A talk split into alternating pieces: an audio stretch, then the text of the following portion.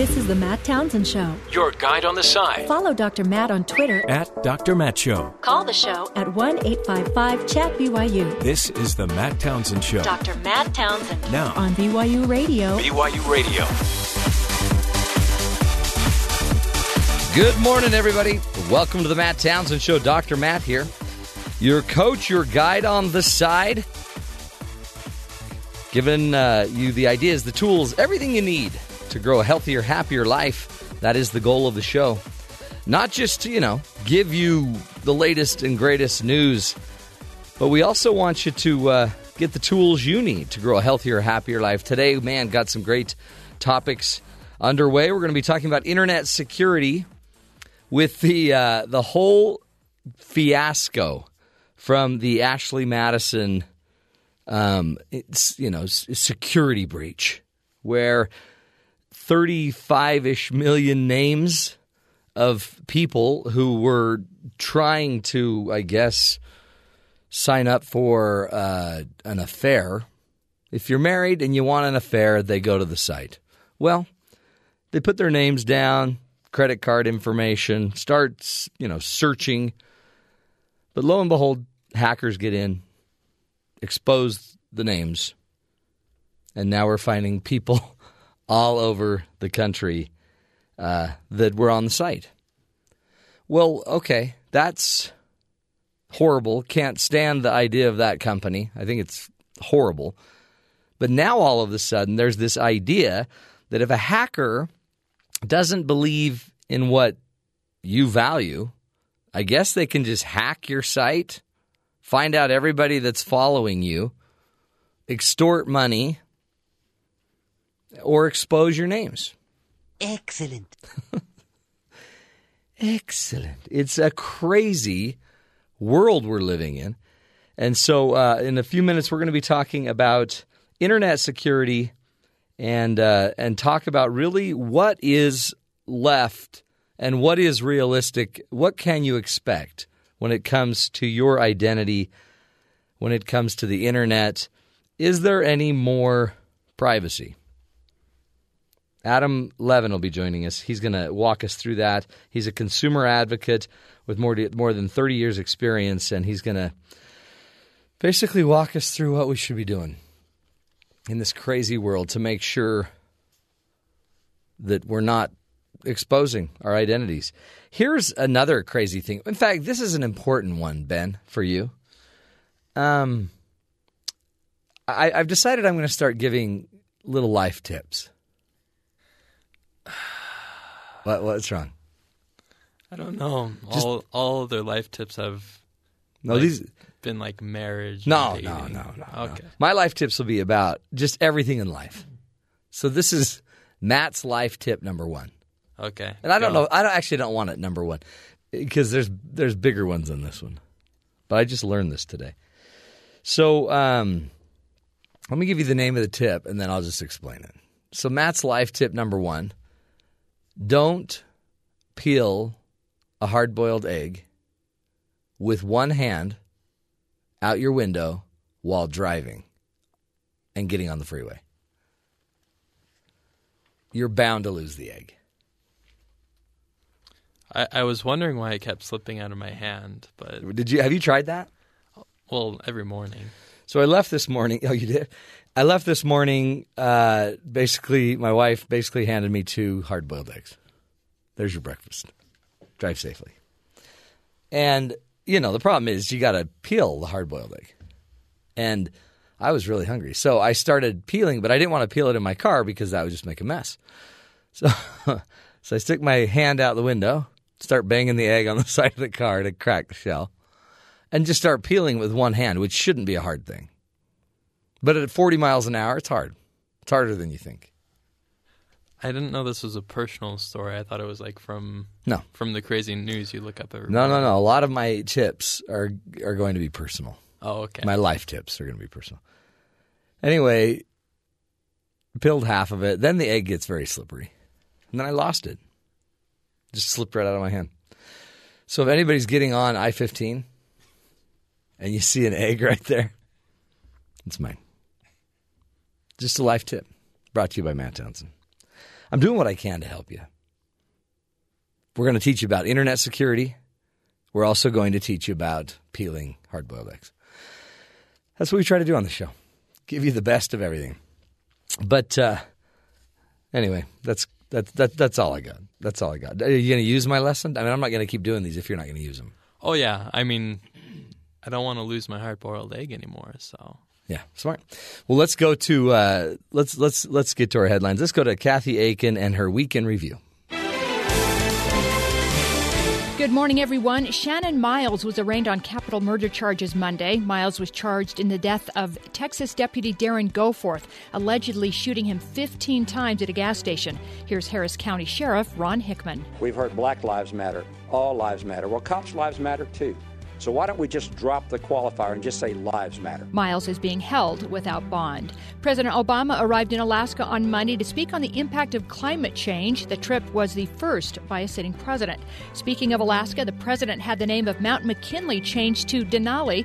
That made Alaska natives happy but angered Ohio lawmakers. McKinley, the 25th president, was from Ohio. A manhunt was underway Wednesday after Charles Gliniewicz was shot and killed while pursuing three suspects in northern Chicago. Here's Fox Lake Mayor Donny Schmit. Not only did Fox Lake lose a family member, I lost a very dear friend. Understandably, our officers are having a very difficult day today. This was the fourth police death in eight days. A new poll early this week showed Bernie Sanders gaining ground on Hillary Clinton. Clinton's lead on Sanders is now just seven percentage points. Another poll showed Ben Carson in a tie with Donald Trump on the GOP side. The next GOP debate is set for the 16th at the Reagan Library. Make it Tom Brady 1, the NFL 0. Brady won his appeal of a four game suspension handed out by NFL Commissioner Roger Goodell and will play in the Patriots season opener next Thursday. Judge Richard Berman said Goodell went too far in suspending Brady four games for Deflategate. Kentucky County Clerk Kim Davis refused to order same sex marriage licenses on Tuesday, despite an order from the Supreme Court to do so. We are not issuing marriage licenses today. So Based would, on what? I would ask you all to Why are you not issuing marriage licenses today? Under Why? whose authority are Whose you not authority? issuing Under licenses? God's authority, I'm asking you to leave. I'm not leaving. We're not leaving Then until you're we going to have have a license. long day. Davis was in court yesterday after refusing to issue the licenses throughout the week. President Obama secured that his Iran nuclear deal will pass after Maryland Democratic Senator Barbara Mikulski said she'll vote for the accord. 34 senators are needed to back an Obama veto. Over 7,000 emails from Hillary Clinton's private email server were released by the State Department earlier this week. Over 100 of those are now considered classified, but Clinton says none were classified when they were sent. Here's Clinton on the email issue. It clearly wasn't the best choice. I should have used two emails one personal, one uh, for work. Um, and I take responsibility for that decision. Yesterday, a hacker said he has thousands of Clinton's emails and is reportedly selling them for $500,000. Wes Craven, the man best known for Nightmare on Elm Street and Scream movies, died from brain cancer. He was 76 years old, and self help guru Dr. Wayne Dyer also passed away. He was 75. Taylor Swift was the big winner at the MTV Video Music Awards. She took home four awards, including Top Video of the Year. Swift was also reunited on stage with Kanye West, who snatched the microphone from her six years ago. West also made this announcement while on stage. And yes, as you probably could have guessed by this moment, I have decided in 2020 to run for president. No word yet on a running mate. August will go down as the Dow's worst month in five years. The Dow closed out the biggest monthly percentage drop since May of 2010.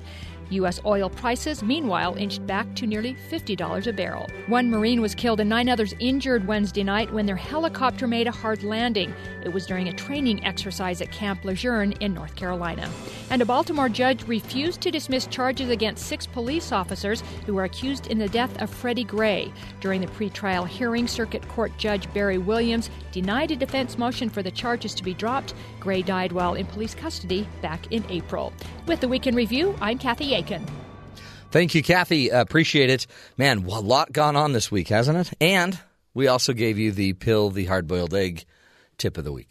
Um, interesting stuff, folks. Again, this is a crazy day that we're living in, a crazy time. And uh, when it comes to internet safety, when it comes to your future, and your future security, you got to be careful, right?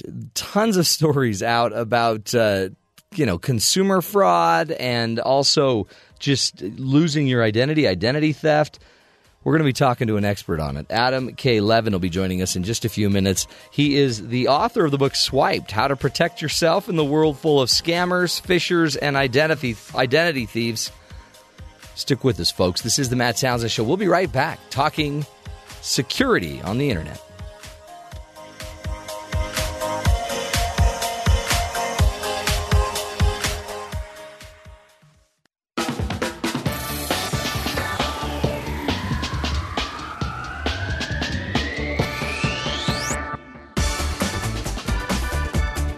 Welcome back, friends, to the Matt Townsend Show. You know, increasingly, identity identity theft is a fact of life, and we might have uh, once hoped to protect ourselves from all of this stuff that's going on, from the hackers, you know, from people phishing and stealing uh, your important information online. But in the end, that's getting uh, that's getting a lot tougher, and it might even just be impossible to really protect yourself. So we wanted to bring in a true blue expert. Joining us today is Adam K. Levin. He is the author of the book Swiped How to Protect Yourself in a World Full of Scammers, Phishers, and Identity Thieves. And hopefully he can enlighten us on this subject. Adam, welcome to the Matt Townsend Show. Hi, Matt. Thanks for the invite. You bet. Happy almost Labor Day. I know. Isn't that great? Time to take a break. Hey, uh, talk to us about this. I mean, with the whole Ashley Madison scam, you hear the White House uh, you know, the, the, people are breaking in and actually accessing private records of the White House. If the White House can't keep their records secure, are any of us safe? I don't think we really are. I mean, I think we're living in a world where breaches have become the third certainty in life.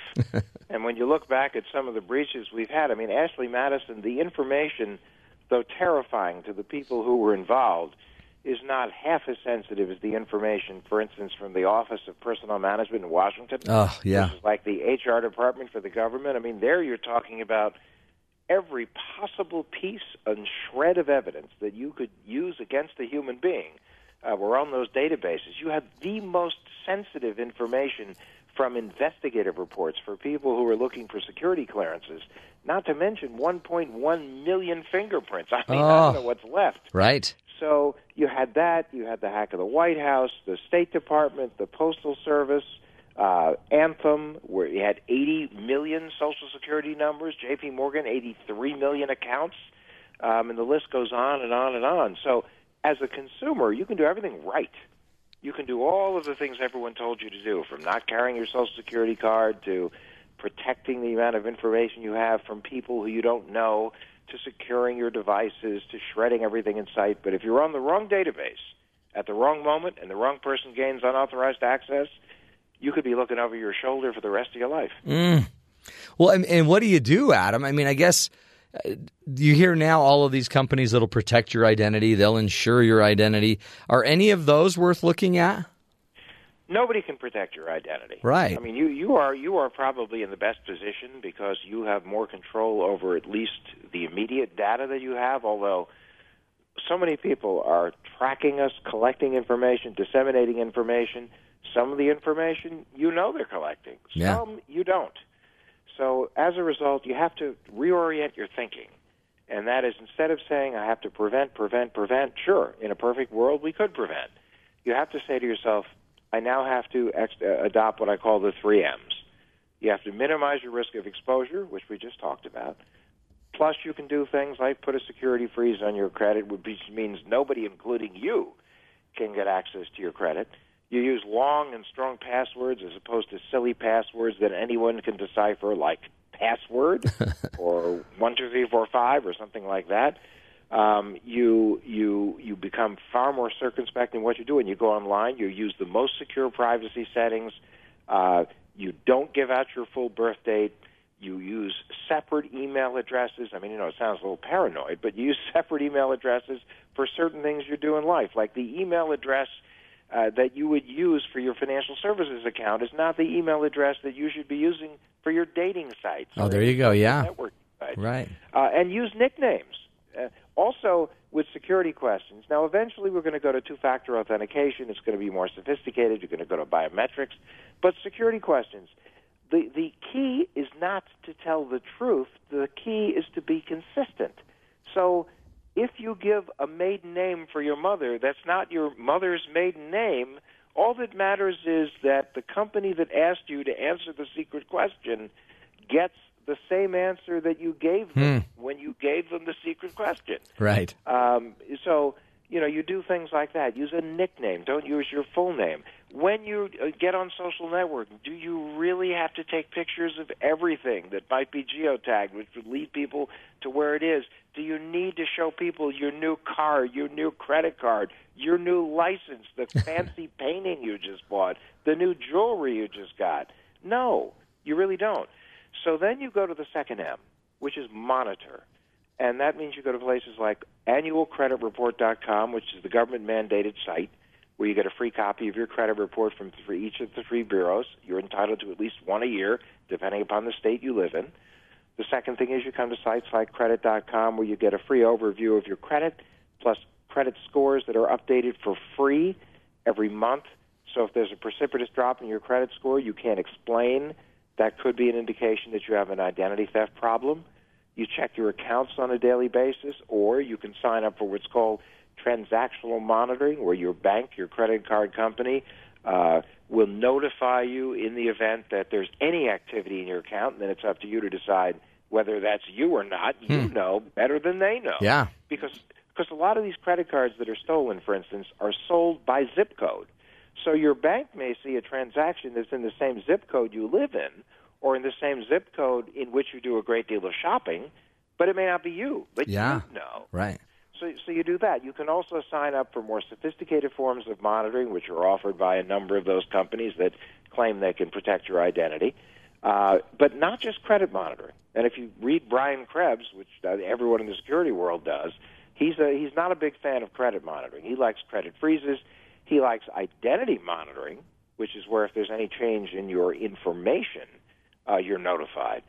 Uh, and they have a new a new uh, notification now called the Me Not Me, and that's instead of the old days where they would say, "Hey Matt, a couple weeks ago somebody opened an account in your name, and you may not even know till you look at your credit report." But now they're saying, "Hey Matt, there's somebody attempting to open an account in your name right now. Is it you? Yes or no?" Yeah, I've actually had that happen to me. That is Yeah. terrifying. Yeah, and is it you? And they're and they're actually pretending to be you. Yes, Mm. yes, and, and so many people do because there's so much information out there. It's so easy for them to do that. Yeah, right. And then and then there's the third M, and I talk about all these in Swipe, but the third M is is manage the damage. Now, a lot of people think that's very expensive, or you have to go to some of these extremely uh, sophisticated programs, and they pay a lot of money. You'd be surprised you don't. There are a lot of institutions with whom you have relationships. Uh, credit card, uh, certain credit card programs, credit unions, smaller banks, uh, insurance companies through your homeowner or auto owner policy, even employee assistance programs where you work that offer you help to get through an identity theft problem. But what you need to do is ask. Ask your insurance agent, ask your bank rep, ask the HR department at work. Do you have a program like this? Am I in it? If not, what do I need to do to get in it, and what's it going to cost? Hmm. I mean, it really it becomes a full time job. But I know in your book you talk about the people stealing your identity. It's their full time job too. No, if you think about it, the reason why a lot of these guys are very successful in stealing identities is because we all have day jobs.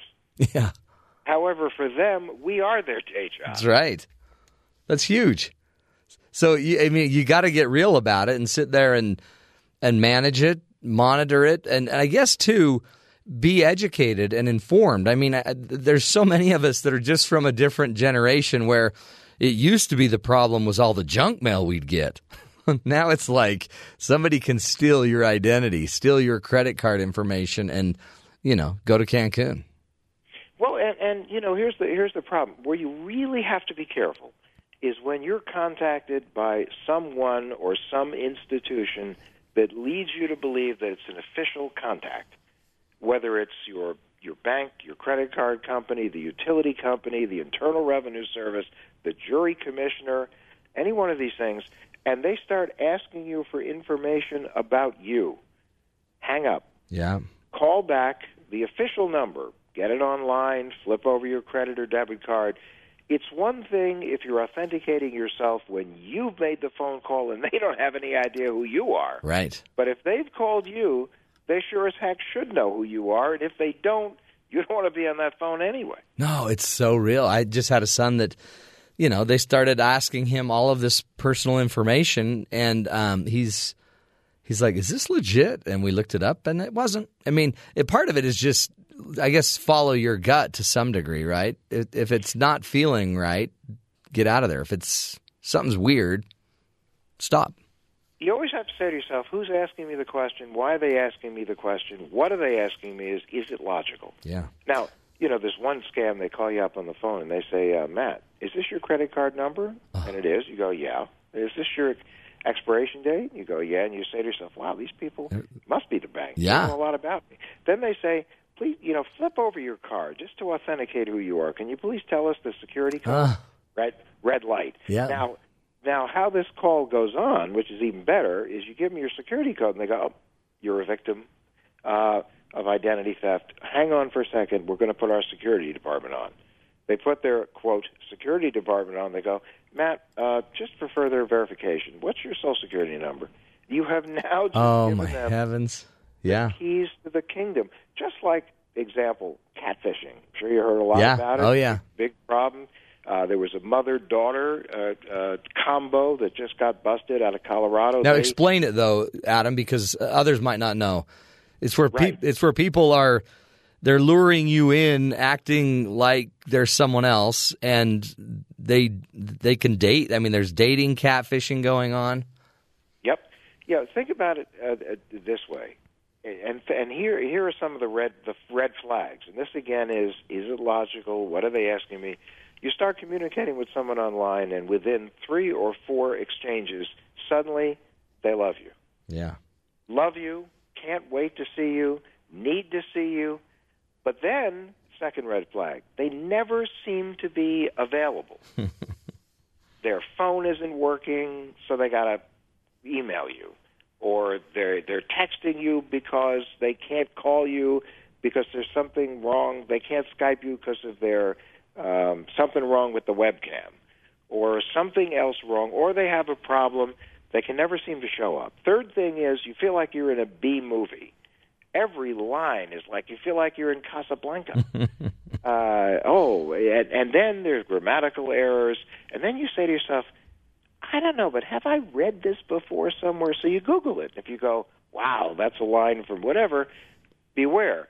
Then they they they start with the um, emergencies. I'd love to call. Oh my God, there's somebody at the door. It's the police. Or my child was just kidnapped. Or I have to run because my child just got injured and I have to go to the emergency room. Or always there's Yeah. something. And and then they start asking you for information that you say to yourself, why do they need this information about me? Or money. You know, it's like I really want to see you, but I can't afford the plane ticket. Or I'm in the middle of this major project. I'm overseas right. If I just had a few more dollars, I could get it done. Or my kid has to go to the dentist. Is there any way you could help me out? I mean, I'll make it up to you. Just loan me the money. Or what they like to do is they like to send you e-cards, except that it's not really an e-card. And when you click on the link, malware goes on your computer, and now they take over your computer. Holy So- cow! and and they're really good at it. And as we were mentioning, so the mother daughter in Colorado built 300 women out of over a million dollars. They were pretending to be lonely, deployed American soldiers in Iraq and Afghanistan or in Europe. And they just needed a few bucks to to be able to you know go away for the weekend. They really want to come home and visit their family. They'd like to come visit you. Could you wire them a little bit of money? That kind of stuff. Holy cow, man, Adam, uh, you've opened our eyes. Let's take a break. We'll come back, continue this discussion. We're speaking with Adam Levin, author author of the book Swiped: How to Protect Yourself in a World Full of Scammers, Phishers, and Identi- Identity Thieves. He's a longtime consumer advocate and identity fraud expert. He's helping us understand uh, how to make our online world as safe as we can make it. Stick with us, folks. This is the Matt Townsend Show. We'll be right back.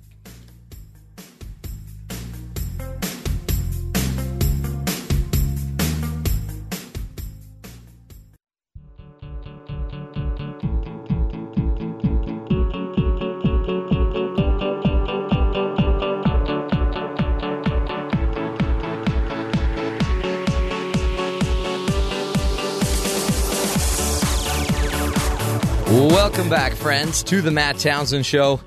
Hey, today we're talking about internet security. Do you feel safe on the internet?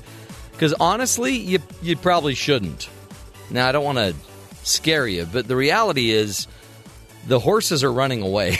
and, um, you know, there's certain things, there's so many benefits, and it's incredible, and it's here to stay. So, we're trying to figure out how we have an online life without losing our shirt, you know? How do we not lose our shirt? And it's almost like we've you got to get back to the basics, folks. We've all been given a brain. And I mean, I get the technology of everything and the tricks are amazing of how they can get your information, but there's still just certain things that if it doesn't seem right, if it seems too easy, if it seems too perfect, it might be. Joining us on the phone, Adam Levin is with us. He is the author of the book Swiped How to Protect Yourself in a World Full of Scammers, Phishers, and Identity Thieves. Adam, welcome back to the show. Thanks. Thanks for having me. And yeah, the horses have not only run away, but I think someone bagged them and dragged them off kicking and screaming. it's so true. Yeah, and they're now in the somebody's trunk. Um, That's for sure. Talk to us about because in a way the reality is everything's moving this way toward the internet. So is it is it Adam really? Um, I, I I know people that they won't be on any social media. They won't give their name out. They won't shop online. They won't do anything. But I sit there and I think, man, I can order a watch band and have it to my house inexpensively, really, in two days. And I don't want to lose that, but I also don't want to end up, you know, with some guy in Russia pretending like he's me. Do I just have to give up the dream of security? No. No, don't give up the dream. I mean, look, the reality is that that we're getting smarter. Our security guys are getting smarter. Companies are sufficiently terrified now that they're taking, uh, you know, greater steps. I mean, the problem is now look at it from the perspective of a company. Yeah. Which sometimes is difficult for consumers to do, and I get that. But as a defender, you got to get everything right. Everything right. You have to have the right training, the right software, the right filtering systems, the right monitoring, the right everything. You could spend a fortune, and yet all you need is one person making one mistake, clicking on the wrong link, which is why we should be training people over and over and over again. And and they do that, and all of a sudden malware gets in the system that can bring down a company and can take tens of millions of people with it. Now you have egregious examples like the Office of Personnel Management, where I mean the only thing that didn't happen is that the inspector general didn't staple warnings inside the eyelids of every human being that worked there. That's That, right. you know, everything you're doing is wrong, that you're not providing proper security, that you're way behind the times, you're using software that isn't properly supported, all these kinds of I mean, they screwed up. Yeah. Bottom line. And now there's there's hell to pay. And unfortunately 21 million people are in the process of, of being the collateral damage in that disaster. Well, it seems like I would be safer with Amazon than the federal government because Amazon's making a huge living on this, instead, and the federal government's thirty or forty years behind. Oh, clearly. But I think what you have, and that's why the federal government is finally going outside the federal government and going to organizations like Google and Amazon and saying, what can we do together? Yeah, that's and, great. You know, they're trying to do information sharing and threat sharing and all of that, and people are screaming NSA. And look, the NSA, however you feel about it, it happened. They're doing it. Right. Where they're finding ways of curtailing it, but th- that's that's that horse is way out of the barn. so the situation is, how do we operate in the world today? And again, as I was saying, as a defender, you got to get everything right. As an attacker, as an intruder, all you need to do is find one moment, one single point of vulnerability. and you're in. Yeah. And, and that's why people have to be so. For instance, if you're on a database of a company that's been breached, especially a big retailer, one of the things you have to start thinking about is when you get an email that's presumably from that company, if they or frankly anybody asks you to click on a link, don't do it. Go to the company website directly. It's why a lot of people would prefer to use apps even than browsing, especially on mobile devices, Hmm. because the app is sanctioned. It's it, presumably you've, you've researched and it is from the real company. That takes you directly to the website. You don't have to worry that someone has just created a clone website. But I always say to people, you got to think before you click. Don't click on it, even if it comes from somebody you think is your best friend.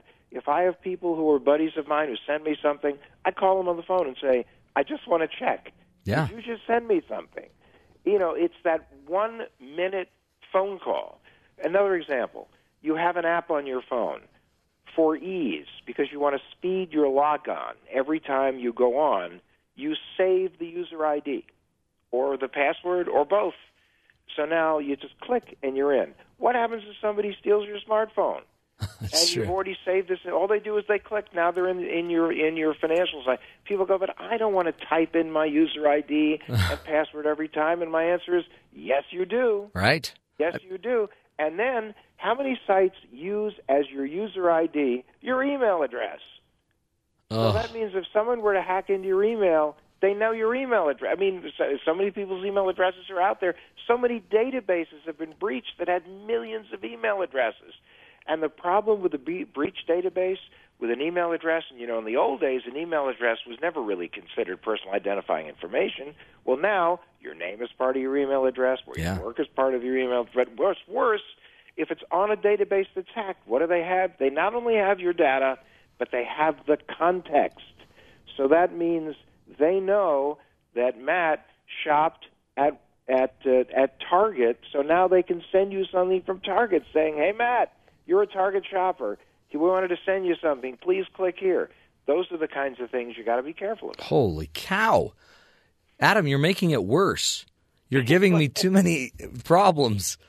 Because No, it's just one of those things where you just you just think about it and and think logically and say, you know what? I'll take the extra second to Yeah. put in my username and password. I won't use a username that every human being in the world who knows me Mhm. could figure out in 25 seconds. If you look at what happened with Apple with the nude gate, Yeah. with all the celebrities, they brute forced their way on there. They didn't. This wasn't some super sophisticated hack where they figured out how to defeat the Apple security algorithm. No, what they did is they went to a lot of celebrity websites. And then they started testing different things that they said, man, these are probably passwords that Jennifer Lawrence might use. And bingo, they're into Jennifer Lawrence's account or Yeah. into anyone else's account who is a celebrity. That's why you have to be much more clever. You have to be creative when you create these passwords. Here's a system that people can use. If you have a favorite phrase, hopefully one that nobody else but you knows, you you then take the phrase, and this is the core of your password.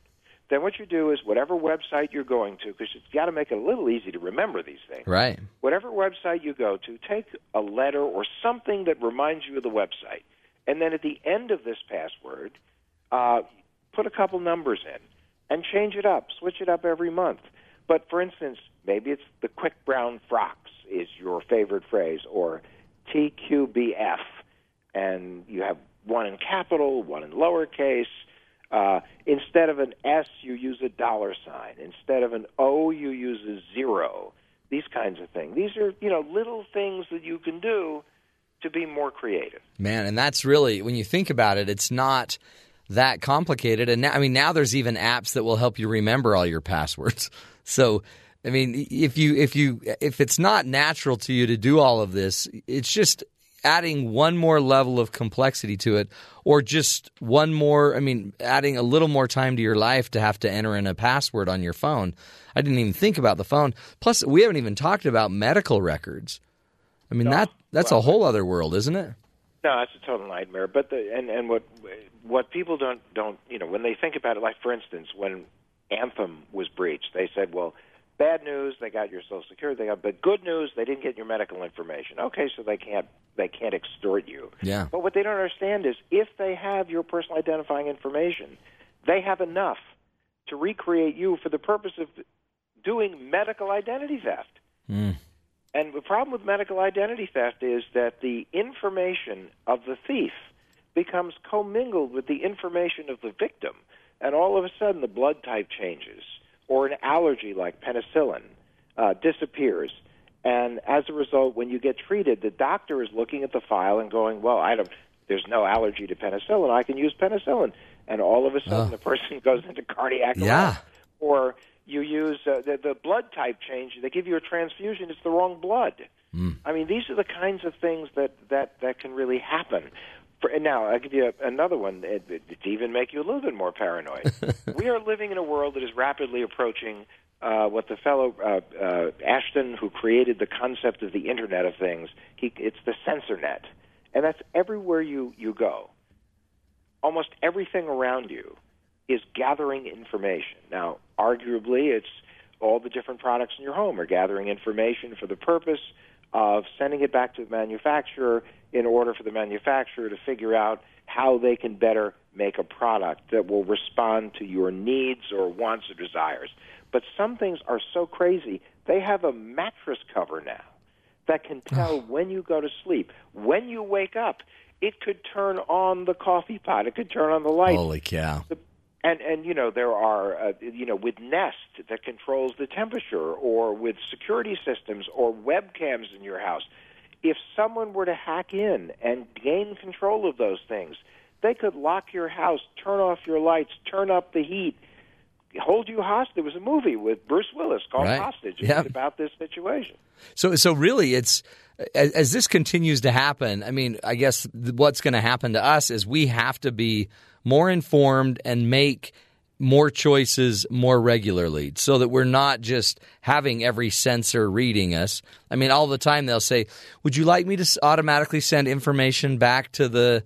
the provider of this app to let them update their their systems. I always say no to that. I, I say no to anything that's more. No, no, you're absolutely. You know, why do you need to make it easier? For Why them? would I mean, make it we're living- easier? Right. if if you think about it, we're living in a world now where we are not the user; we are the product. Yeah, that's and, true. And you have to act accordingly. So, for instance, when you get all of these Internet of Things devices, don't use the default password that's there. Read the manual, and and where it says here's how you change the password, change the password. Whether it's changing the password to the router at your home through which everything goes, uh, as well as the the password for these different devices. It's one of those things where it takes a few minutes and you go, you know, it's really beyond my beyond my uh, technological experience. I don't know if I can really do this. You don't have a choice now. Just like when you go to websites and you have the opportunity to do two-factor authentication, Yeah. which is where you enter uh, something, then it sends you a code that you enter, and you go, oh, "This is such a pain in the butt." Yeah. Well, can Do I it. tell you what? Compared to what you're going to go through, That's right. it's nothing. That's right. No, I think I think that's it, and I think we, you know we don't want to be put out, but you have no idea what put out is until somebody's stolen your identity. So in the book, Swiped: um, How to Protect Yourself in a World Full of Scammers, Phishers, and Identity Thieves. It reviews, uh, Adam, your your top three M's: minimizing risk, monitoring your identity, and managing the damage. As we leave, we've got about thirty seconds, forty seconds. What what would you say we should walk away with instead of just terror and fear and paranoia? What should we be thinking going forward? I think what people need to think is, you know, when somebody says the word portfolio, the instant reaction most people have is investments. Yeah. You have to remember that you have a credit portfolio and you also have an identity portfolio.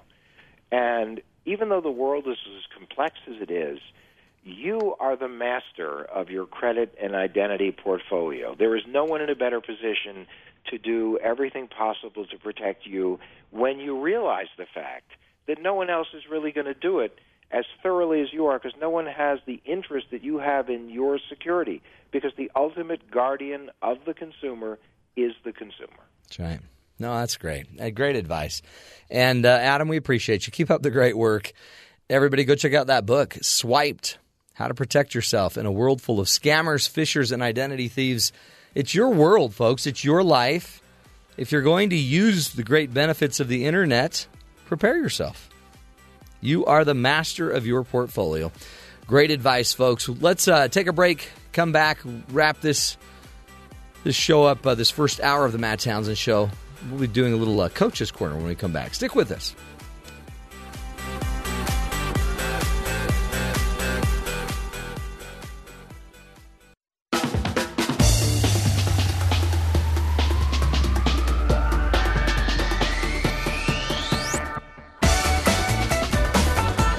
Welcome back, friends, to the Matt Townsend Show.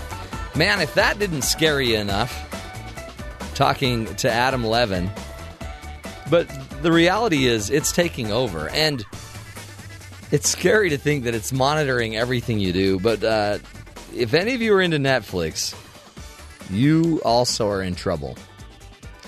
According to a recent study from the group TDG Research, did you know that the average Netflix viewer watches about an hour and a half of content per day? Ben's like, I'm like four times more than that. That's nothing. That's nothing, man. So, you know, Netflix, you pay about eight bucks a month and you get, you can go watch a bunch of shows. Never as many as you'd like. But according to this uh, research, all of this time that we spend watching television, it's now surpassed other traditions, time honored traditions like reading. So now we spend an hour and a half watching Netflix. Traditionally, we would spend about 49 minutes a day reading. Not anymore. 70 minutes a day eating. So we watch more Netflix than we do read or eat. That is pathetic. The demise of the human race. What is happening to us? Uh, worse, though, it's even more than we now want more Netflix than we even care about eating, having sex. Our teens are spending more time watching programming on Netflix than spending time with their families, hanging out with friends, video gaming, or playing sports. So maybe the big problem with the all this technology push, maybe it's not about your identity. Maybe that's to be expected, but maybe the scary thing is just the simple time that we're now dedicating to all of this technology. It's taking us away from what might matter most to us. To what? To go watch old episodes of, you know, 30 Rock. Is that what it's called? Or some of these shows. That's our that's our new love. But remember, and I think that was great advice from Adam. In the end, folks, you are the captain of your soul, right? You are the master of your life and uh, no doubt about it. Netflix is it's interesting. It's it's a great, you know, drug to just put yourself to sleep with. The problem, I guess, in the end is if it's costing you valuable relationships, if it's costing you, you know, your identity, if it's costing you your your confidence, your self esteem, your self worth. So just focus on it. I mean, again, we're not here to scare you to death. Just want to give you the, the real true blue information and see if we can't actually have some progress in our lives. Not to be feared. Don't fear it don't even just hide yourself from it. If you still want to go take advantage and, and make it a part of your life, do that. But use your head, lead it. This is what we're going to try to do is lead our lives here, right?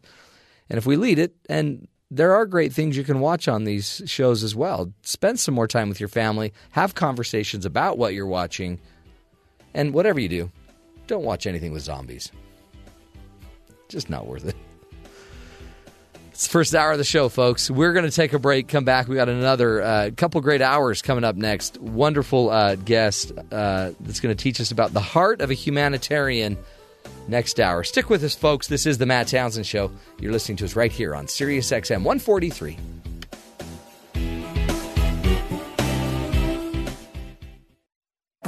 This is is the Matt Townsend Show. Your guide on the side. Follow Dr. Matt on Twitter At Dr. Matt Show. Call the show at 1 855 Chat BYU. This is the Matt Townsend Show. Dr. Matt Townsend Now, on BYU Radio. BYU Radio.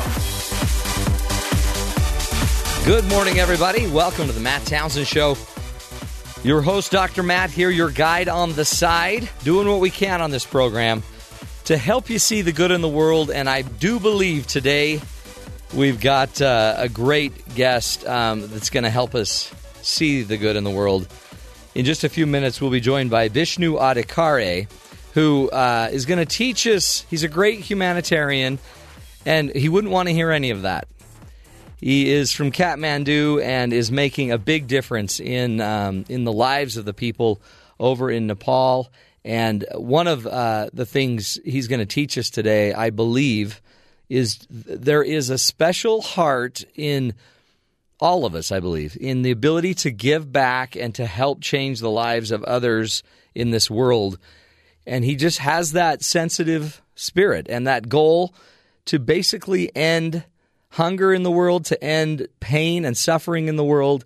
And he's here today. Uh, I'm going to just see if we can't catch that humanitarian spirit because truly, you know, we need it. We're in a world where now we hear people, all of the shootings that are going on here in the United States, all of the political rhetoric, all of the hype, the anti-immigration stuff, everything that you're hearing is is so counter to what's really going on I think in the rest of the world. And I want I wanted to just see if we couldn't allow someone else into our minds today um, and hopefully see if it doesn't change. Just change. Our heart change what we feel. And so uh, we're honored to have um, him with us today. Bishnu Adhikari. He'll be joining us in just a few moments. Let me get to uh, a few of the headlines. By the way, September 4th means today is National College Colors Day, National Newspaper Carrier Day, National Macadamia Nut Day.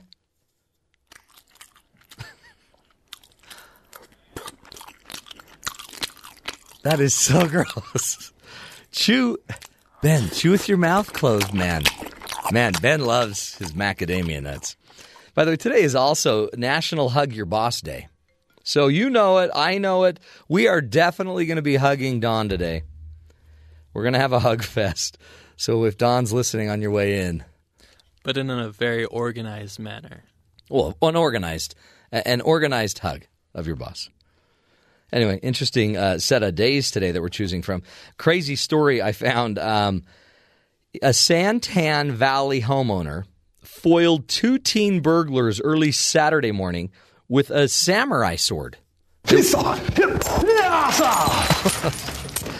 there it is, uh, a little audio from the event. Um, according to the the county sheriff spokesman uh, Tim Gaffney, the homeowner came to his house near Copper Mine Mer- and Morenci Roads and found two teens inside. One of them, a 16 year old male, fled the scene. The homeowner used a martial arts sword known as a katana to detain the other teen. I don't know if he speaks Japanese, Ben. I don't know why you played that sound. I mean, you just could have played some guy pulling a katana. But That- you that's just what I imagine the event to sound like. really because he has because he had a sword, a martial arts sword. You you automatically imagine that he's a samurai. Well, how would you react in that situation? Well, I wouldn't unless I was a samurai. I wouldn't do that sound. I wouldn't make that noise. Yeah. that.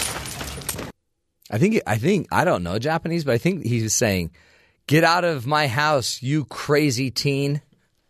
Take this." I don't you even meddling kids. you meddling kids. I don't even hear a sword pulled. Yeah, no, there's no sword. Well, it's a skill of the the samurai to like not make a sword sound. Oh, I think. man. You need help. That's crazy. You're supposed to do sound effects, but you- you're making up a whole other story here. The guy pulled a katana, I guess they're called. Anyway, work on that. Try to find a. Try another sound that's not the samurai sound. Let's say the kids come in. What would what what other noise would be made in the room when the guy pulls the sword? It's a trap. Yeah, no. I mean, you have all morning, Ben, to work on this. Not even close. I'm going to give you one more shot in just a sec. You you work it out, but before we do that, let's go to Kathy Aiken and uh, do our week in review. Good morning, everyone. Kentucky County Clerk Kim Davis continued to defy a Supreme Court order to issue same sex marriage licenses this week. Your interpretation of the Bible does not trump the Constitution. Your Amen. Amen. My God is loving. No, this is not. Davis was scheduled to appear in court yesterday on possible contempt charges. Attorneys for the same sex couples want Davis fined at the least, while Davis said issuing the licenses was against her religious beliefs. The man accused of shooting a Texas police officer 15 times while at a gas station was arraigned on capital murder charges Monday. Shannon Miles was charged in the death of Texas Deputy Darren Goforth. Here's Harris County Sheriff Ron Hickman. Your interpretation of the Bible does not trump the Constitution. Your Amen. Amen. My God is loving. No, this is not. Miles is being held without bond. A manhunt was underway Wednesday due to another police shooting, this time in northern Chicago. Lieutenant Charles Gliniewicz was shot and killed while pursuing three suspects. His widow, Mel, talked about her husband. Joe was my best friend, my world, my hero, the love of my life for the last 26 and a half years. This was the fourth police death in eight days. A Baltimore judge on Wednesday denied a defense motion to dismiss charges against six police officers who were accused in the death of Freddie Gray. Gray died while in police custody back in April. The NFL lost a big battle yesterday as Judge Richard Berman sided with quarterback Tom Brady on Deflategate. Berman said Goodell went too far in suspending Brady four games. Brady will now be in his team's season opener September 10th.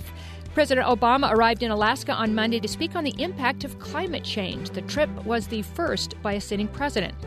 Also, Monday, the White House announced the highest peak in North America, Mount McKinley, was being changed to Denali. The mountain was named after the nation's 25th president, William McKinley. Ohio lawmakers were not happy with the change in Alaska since McKinley is from Ohio. A new poll early this week showed Bernie Sanders gaining ground on Hillary Clinton. Sanders now trails the frontrunner by just seven percentage points. Also, another poll from Iowa showed Ben Carson in a tie with Donald Trump on the GOP side. Bryan Pagliano, the man who set up Hillary Clinton's private email server, says he'll take the fifth when he attends a congressional hearing on Benghazi next week. Meanwhile, according to RadarOnline.com, a person claiming to be a computer specialist reportedly has 32,000 emails hacked from Clinton's email server and is selling them for half a million dollars. Over 7,000 emails from Hillary Clinton's email server were released by the State Department earlier this week. Over 100 of those are now considered classified. Officials also said members of the State Department's IT division were unaware that the Secretary of State was using a private email address. President Obama secured his Iran nuclear deal this week after Maryland Democratic Senator Barbara Mikulski said she'll vote for the accord. 34 senators were needed to back an Obama veto.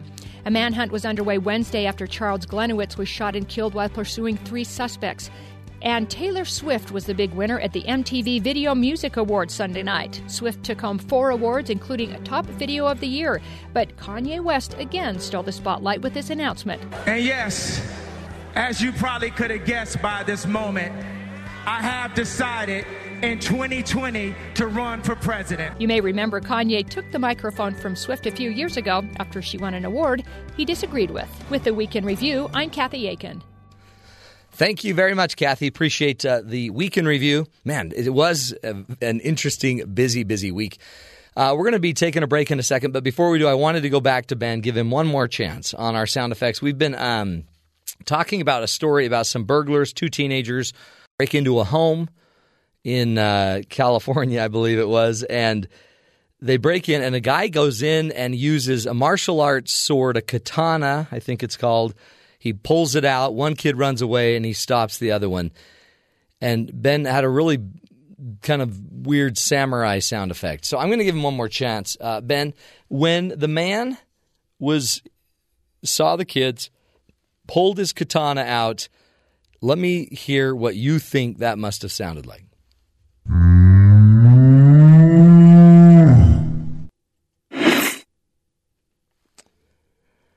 Okay. That's the best you got.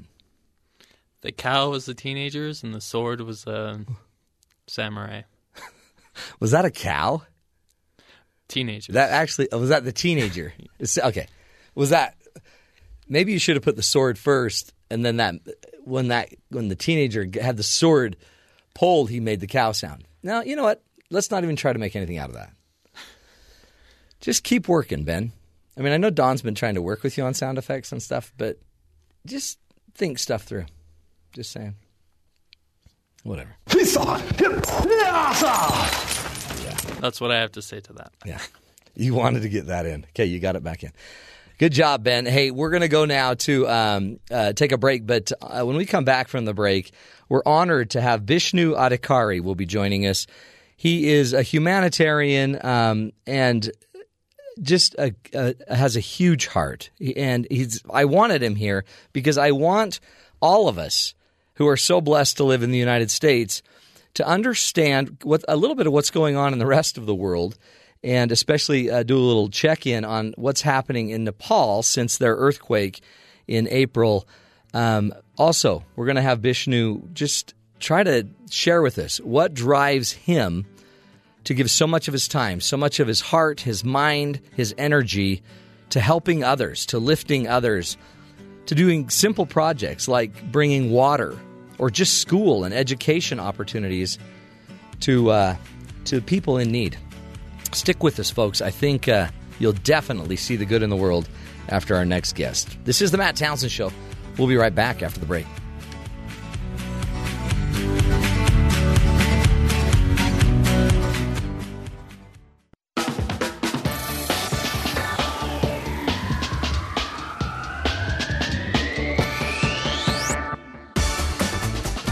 Welcome back, friends, to the Matt Townsend Show. Uh, man, so honored by our next guest who's actually in studio with us today. His name is Bishnu Adhikari, and he is a, an in country director in Nepal for Choice Humanitarian USA. And uh, that is a that is basically a nonprofit organization trying to make life better for people around the world. Um, and and uh, Bishnu Adhikari, he is uh, to me he's a very he's a very inspirational person. He's a humanitarian. Some if you've ever seen the movie Meet the Mormons, Bishnu was just one of the people featured in that movie.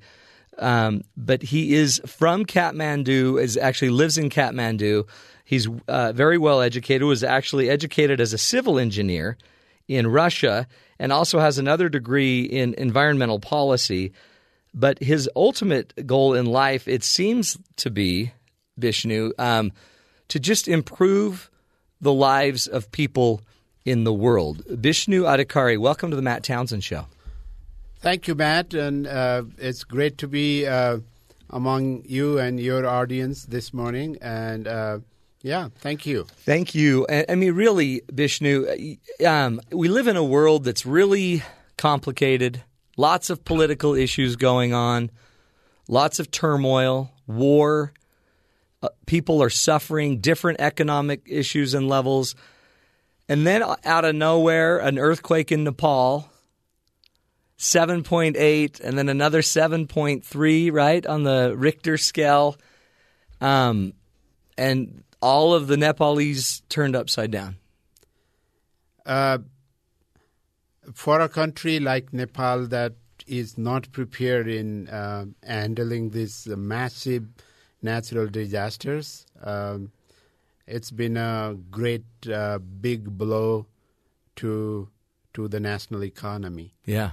Uh, about 900,000 private homes gone flat. Holy cow. Most of our ancient uh, temples and um, uh, palaces and other monuments have gone flat. Uh, 12, more than 12,000 uh, uh, public school gone flat. 12,000 schools. Yes. That left 1.2 million uh, children out of school. That it, it's it's a big disaster for a Yeah. small uh, subsistence economy like Nepal. Well, and you, long before the earthquake, you were working to to build Nepal anyway, to just take it, to just bring water to the communities, to just bring schools to the community and, build schools. And you were doing that all out of your kind of your own motivation, all before the earthquake. What um, talk to us about how how how did you catch that bug? I mean, you're an engineer you're not you're not a social worker. You're just a regular guy who who after I guess getting a degree in California moved back home. And talk about that story of how you caught the desire to help long before even the the earthquake. Uh, I I think it has to do uh, something with my brought up. Like I was uh, raised in a a big family out in the mountain uh, in Lamjung districts. It's the western part of uh, Nepal. Um, in a family that struggle with uh, basics, uh, food, shelter, water, basic education, and all that. And uh, it's been my desire always to um, help those kind of uh, families in that situation. Um, I mean, I I come out of that deeds of poverty through education. Yeah. And many people uh, on the way uh, scholarshiped me, and uh, I felt like it's it's my time to give back. And uh, when I got my civil engineering degree from Russia and went back to uh, Nepal uh, to see my parents how they are doing, and uh, for last uh, twenty years, um, after I left um, for a school in Pokhara and then to Kathmandu and then to Russia, nothing has been changed in the village. Mm.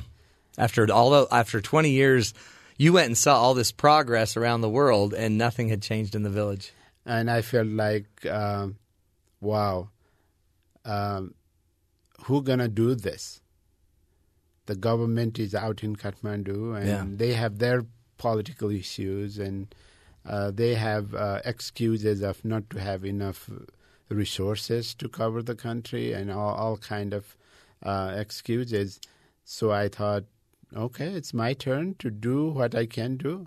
So I was working for the Nepalese government, and uh, on top of that, I started volunteering for those who uh, can uh, and will support these humanitarian efforts. You um, and, and you just started you just started doing stuff. I guess one of the first things you did as an engineer w- was water. How what motivated you to do the water, to do the wells, and to to get the the healthy water into the villages? Uh, I went back to see my parents, and my mother was still carrying uh, water on her back from uh, half an hour distance, um, and she was almost uh, 65 by then. I felt like ah, my education. You could fix that. Yeah, um, I should be um, working right away on this particular project, and uh, I started that. Um, and it's been 18 years now Hmm. that that project has um, served that community of Oklapani. And after the earthquake, I visited again visited the village. Oh, how are they doing? and a couple of houses gone uh, flat, but the water system Water uh, still flowing, flowing and intact, and I felt really good about Oh, I it. bet you did. I and I am assuming your your mother and your your father felt incredible pride seeing their boy come back and bring the water to the village. Uh, especially my father brags about uh, uh, himself that I mean I have a son like this and that. But Mm-hmm. If he was an American, he'd be charging for the water. Sad but true. Yeah. That's a neat. It's an, it's got to be a neat feeling. And then since then, you've actually gone on, and um, with with help from other like the World Bank, you've you've developed projects with World Bank, Asian Development Bank, USAID, but you've also been able now to do 21 water projects, 33 schools, 900 biogas digesters, just to help sustain these villagers throughout the country. Yeah, though uh, looks like these figures have been um, You're doing even more. increased lately, and uh, yes, it's we've been around uh, twelve districts in Nepal. Uh, after I started fu- working full time for Choice Humanitarian from 2007, though I started volunteering for them from 1999. Yeah. Um, we've been able to um, accomplish uh, much. Again, I would like to draw attention to our uh, listeners of the radio that uh, it's not about infrastructure development alone. It's about the people's development, their thinking, their way of uh, coming up with the solution of their own problems. So you're trying you're trying to work actually maybe more on the human the the development of the their thinking, their own self sufficiency, their own self reliance. Get that changed instead of just infrastructure. Yes. That's yes. great. Some some infrastructures are critical, Yeah. like water and some uh, uh, transportation and some basics. Those are critical, but uh, the uh, major f- philosophy of uh, Choice Humanitarian and my personal philosophy been uh, how to build the people so that Yeah. they can take care of themselves Yeah. uh, in a way, I'm not an out- outsider. I'm a Nepali. Yeah. But uh, I have to work with other organizations to make it happen. And my desire and my conviction and deep desire is to uh, find a way to improve the local economy so that there is enough revenue for those kind of uh, development. Yeah. It Yeah. takes money, right? No, there's a quote I always hear that says, "No margin, no mission." So it takes the money, but the money has to be spent wisely and on the right thing. And it sounds like the investment in the human factor is essential for you. Yes. Uh, three years back, we started a program called Nepal Life Program. The um, objective of that program is to train leadership while doing uh, infrastructure projects. Mm. Oh, great. Okay. Uh, I mean, uh, as our democracy is uh, very young and uh, people are learning to function um, in the committees and uh, groups, leadership is a vital um, criteria and can play a, play a vital role in that process. And um, creditable leaders, as you know, Yeah. wherever it is, whether it is United States or Russia, even, Yeah. and Nepal, wherever it is, uh, a trusted, creditable leadership is um, is a need. Yeah. And we started that process on the um, ground level, from the ground level, and we started that piloting program in. um 20 VDC. VDC is an area um, of about nine hamlets coming together. So about 75,000 people and 180 uh, hamlets. Mm. So And you started it in that group, that area. yeah. The piloting consists of uh, uh, training leaders, helping budgetary support to do the basics projects that they Yeah. need. The, I mean, different NGOs and international agencies, they go and do things by themselves. Right. Okay. And that, in a way, uh, in a way, uh, they that discreditize the local capacity. because they go they kind of insert themselves in and just take over and discredit the local the local leadership instead of growing the local leadership. Yeah. Hmm. So uh, we trusted our funds to put in their account, the committee's account. Mm-hmm. And of of course, we have a hook there. Yeah. One of the signatories is from our organization, but we we let them decide, and when they make decision, we're gonna be among them. And if if we feel like the decision has uh, uh, and can go to uh, wrong direction, we kind of uh, insert our ideas. You Other- coach a little bit. Yeah. Otherwise, we are there as an observer. Yeah. And in many uh, third world countries, the problem is of uh, implementation. Mm-hmm. Sure. Resources are not enough. That's there.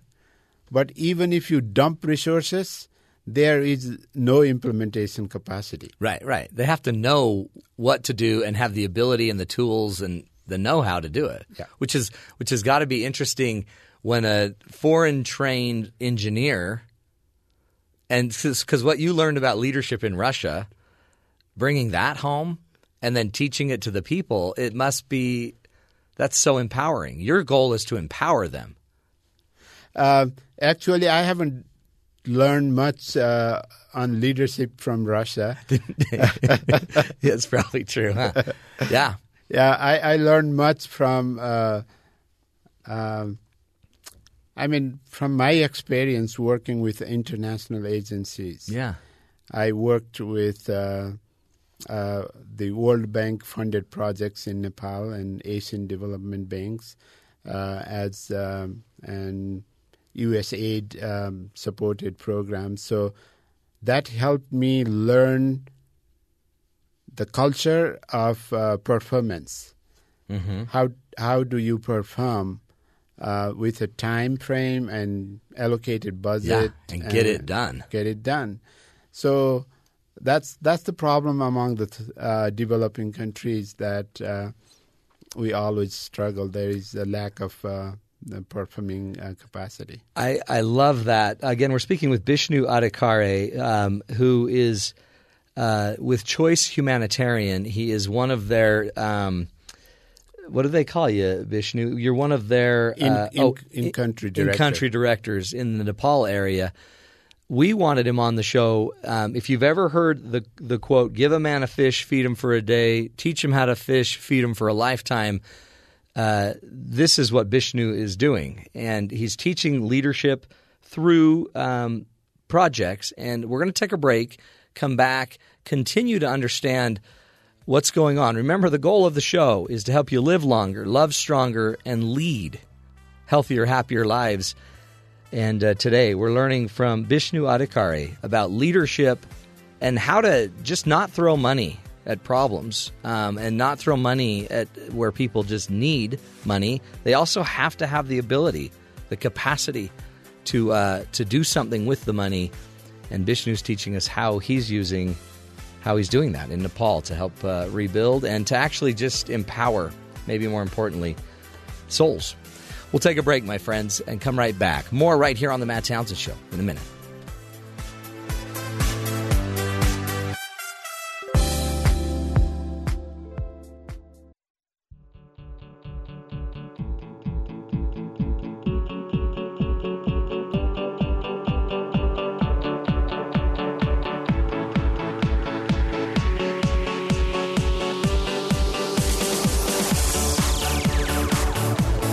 Welcome back, friends, to the Matt Townsend Show.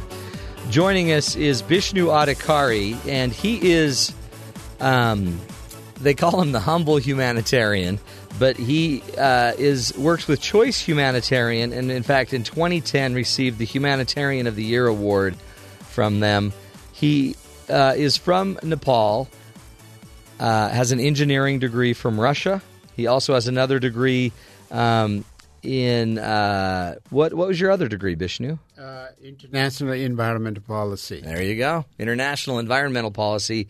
And he is basically right now doing some some work in Nepal with with a really interesting model where instead of going in, remember, there's all of the rebuilding that needs to take place. He was giving us some of the numbers from the earthquake, which it's just it's so tragic. Nine hundred thousand homes flat, twelve thousand schools flat, one point two million children don't have schools, and so there's a lot of work to do. And Bishnu's doing um, some research with about seventy five thousand people where instead of just maybe dropping in money to fix the problem, he's trying to to teach leadership skills, management skills, kind of uh, time management, project management skills as they're rebuilding these these cities, these villages. So as they're doing the project, he's also trying to strengthen the minds, the the hearts, and empower the people. And so, is that Bishnu again? Welcome back. Thank you for being here. Hey, thank you. And as you do that, so if you can prove this model works in your this study sample you're doing of about seventy five thousand people, what what do you hope the goal, the future will be? If this, if you can prove the data that improving financially giving money along with empowering the people, it works. I think it's it can become a tool to eradicate extreme poverty from the world. Okay. Which is your goal. Get rid of poverty, extreme, extreme, extreme poverty. poverty. Extreme poverty, when I explain it, it's uh, people living uh, less than $1.25 per day. Mm. And uh, you can imagine that's, Yeah. that's uh, um, exactly nothing. Right. So, um, what happens to that group of people? Usually, their children are not in school. Usually, they have uh, uh, shelters that are not hygienic. Usually, they don't have restroom. Mm. They usually um, uh, goes out on the field for their um, uh, daily evacuation. It's it's that kind of problem uh, in that among the extreme poor, and um, from the humanitarian perspective, it's inhuman. Yeah. But from the economic perspective, it's lost of opportunity. Yeah. Because if you see the pyramid of um, uh, people living in different stages, there are very few percentage on the top of the pyramid. Right. And the middle of the pyramid, some percentage, and a larger percentage on the bottom of the pyramid. And and the bottom of the pyramid is the the those with extreme poverty. Yeah. Usually that's the case. So if we could take some of the I guess money from the top and empower the middle and the bottom of the pyramid, it would economically change the world too positively. It it will economically change the world uh, positively. Uh, you don't have to walk around your neighborhood and feel bad about it. Right. Right. Okay. Uh, you may have a decent home and a car and things, but you when you go around and someone is suffering, uh, I mean, many people get hurt Yeah. out of that. Yeah. So, and it's a loss of economic opportunity. If we, uh, and when we, it's not if. Yeah, it's going to happen. You, Yeah, when, if if we fail to do it in this generation, someone will do it next generation. I'm sure about that Yeah. Because I have seen many people trying around the world, including Choice Humanitarian and our group. Yeah. Okay, so uh, if we could bring that bottom of the pyramid at least to the middle, Right. they they will be better consumer, they will be better um, uh, earning and contributing to the society, and it, it's been, gonna be a better world uh, to live together. And a lot of that you're saying is changing the mind, changing how we see the world, knowing like you are so grateful for the the people that provided scholarships that allowed you to go get educated and they they may not even know you. They may not even know the impact that their, that their money donation had to changing you and now thousands and thousands of lives. But it matters just because you had an education. Yeah. Uh, I mean, talking about myself, like uh, when I was in grade seven, that out in the village, our economic condition uh, became so bad, and my dad said, "Hey, it's enough is enough. Let's no no more schooling. Uh, stay home and do things that." And I, I felt really bad. Did you? Yeah, because I was doing. Uh, I, I think I was doing good in my studies. Yeah.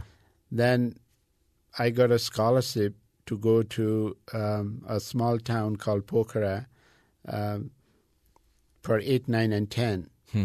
And that changed my life entirely. I met uh, people who were um, successful in their lives, and uh, my classmates were sons of uh, ministers and all that, even from that small country. And now I remember and feel so grateful to the person who uh, gave that scholarship to me. Yeah. I, I don't know who he or she was. I wish I know them and I can hug them and thank them and tell them, hey, this is what I become because you. Mm-hmm. Because you donated, because Yeah, you cared. Decided to care about those who had uh, been less fortunate. So it's uh, it's a perpetual effect. Yeah, yeah. Okay, so it's a multiplier effect. Right.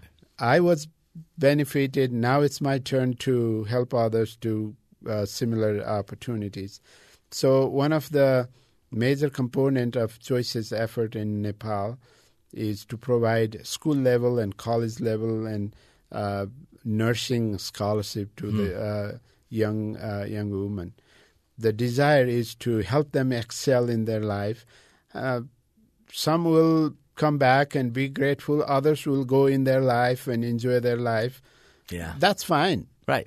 But we want to change change the world. What's it like when you see one of these young women you've helped come back? What's it like as you see that, knowing that you know that ripple that your change has affected other changes? What does that do to you? Uh, it gives me immense pleasure and um, satisfaction um, as a person. Yeah. But when I lose myself in it and see the bigger picture, I feel like, wow. Yeah. Now there there is an army of people who are there to change their lives and change change the lives of others who, Yeah. who are less fortunate. I have seen during these uh, earthquakes uh, some of these life changing um, people and moments in my life. Like uh, when I were uh, with a group of choice uh, people and volunteers to uh, clean up an area in Lubhu, uh, out outskirt of Kathmandu, pretty bad, badly damaged Yeah. area. Their uh, narrow streets were filled with debris, and no uh, truck or uh, ambulance can get into their home. So we went and helped clear the area for seven days. Um, it, it was a life changing uh, experience. I met a wonderful man called Kiran Shrestha. He's a musician, plays guitar, but when the earthquake um, hit hit his particular community and uh, he, he felt like he need to provide a leadership. Yeah.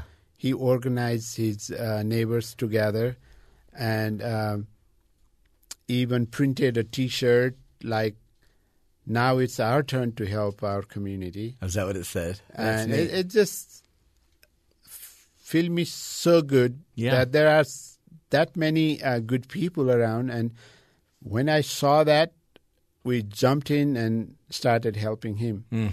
Because we want to help those who want to help themselves. Yeah.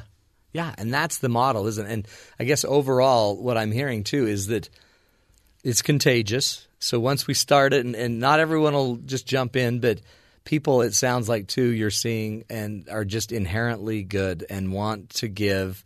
And when they do, we elevate everyone around us. That's powerful. As we leave, um, just maybe teach us where can we go if people are listening and they want to help Choice Humanitarian. What can they do so that they don't, so that they can go empower others? Uh, Choice Humanitarian has a couple of uh, interesting models, like they have um, expedition planned, and young people and others would those who would like to go and be on the ground and physically help, they can uh, participate in those expeditions. And I welcome them to come and join us in Nepal. And for the de- details, if you visit choicehumanitarian.org, um, log into that and uh, go and learn more. Yeah. Man. Well, Bishnu, you're amazing. I again, you don't want it's not about you. You want to just make sure we get as much help as we can to everyone in the world. I appreciate you being here. Thank you so much. Thanks for being a leader. he hates that idea, but you're a leader. Thank you so much, and it's uh, it's been uh, good to be with you. Thanks, Bishnu. Bishnu Adhikari. Again, go check out uh, the website choicehumanitarian.org and and figure out how you can make the choice to lead and help others uh, become even more powerful in their own lives. This is the Matt Townsend Show. We'll take a break. We'll be right back. Stick with us.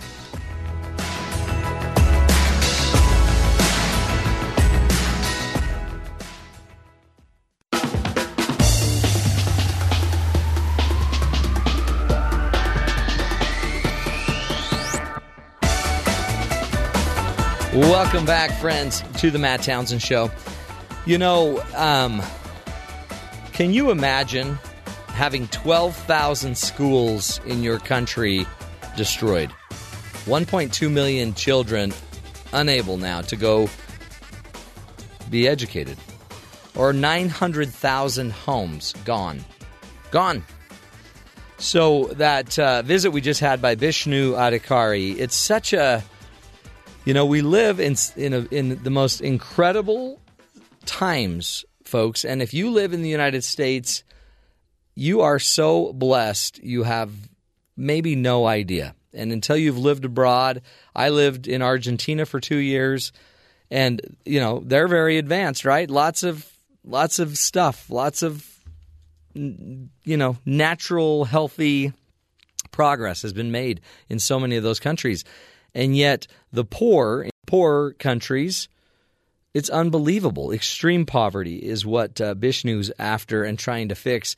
And a lot of the things that he was teaching us are just very basic leadership principles, aren't they? Give the man a fish, feed him for a day, teach him how to fish, feed him for a lifetime. We have right now about four, I think, billion dollars of uh, humanitarian aid waiting to come, I think, from the United States to Nepal, but uh, it's it's kind of being held up. And um, the the donations that's actually not just from the United States, but donations have have been have been coming in, but they're waiting to dole out all of that money. Now, if we just go in and drop all of the money, it doesn't necessarily mean we're going to change the minds and and empower the people. Uh, there's a great quote if you if you've heard of this by Muhammad Ali: "Service to others is the rent that you pay for your room here on earth." Some can just donate money. If you've got the money, donate money for the people of Nepal. Some, though, can donate their back and can get out there and serve and and lift and go do the work. And there, there's probably incredible benefit to getting uh, your your boots on the ground and be face to face as you're serving these people. Then, um, others though, if if and I think even the highest level that maybe all of us could do. If you can't or you don't want to donate, if you're afraid of where that money might go, and you don't want to go be boots on the ground and go uh, actually help, then can you at least just wrap your heart around it? Just get your heart to care enough about others in the world. I mean, again, we sit here and we talk about politics and Trump and our own world, and life is crazy, and yet there's people suffering there's people suffering. Mahatma Gandhi has the great quote The best way to find yourself is to lose yourself in the service of others. So if you can't do anything else, will you today just think about somebody that is in what's called extreme poverty, which simply means for a dollar twenty-five a day, that's what they're making. That's what they're living on. A dollar twenty-five a day, right? So you go to McDonald's and buy a combo meal, and you spent their week's allowance on your one combo meal.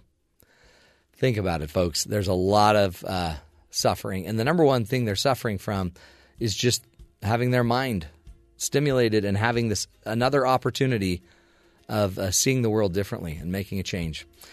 That's hour number two, my friends. Hour number two of the Matt Townsend Show. We'll take a break. Next hour, more fun stuff, trying to meet the millennials, figure out what's going on there.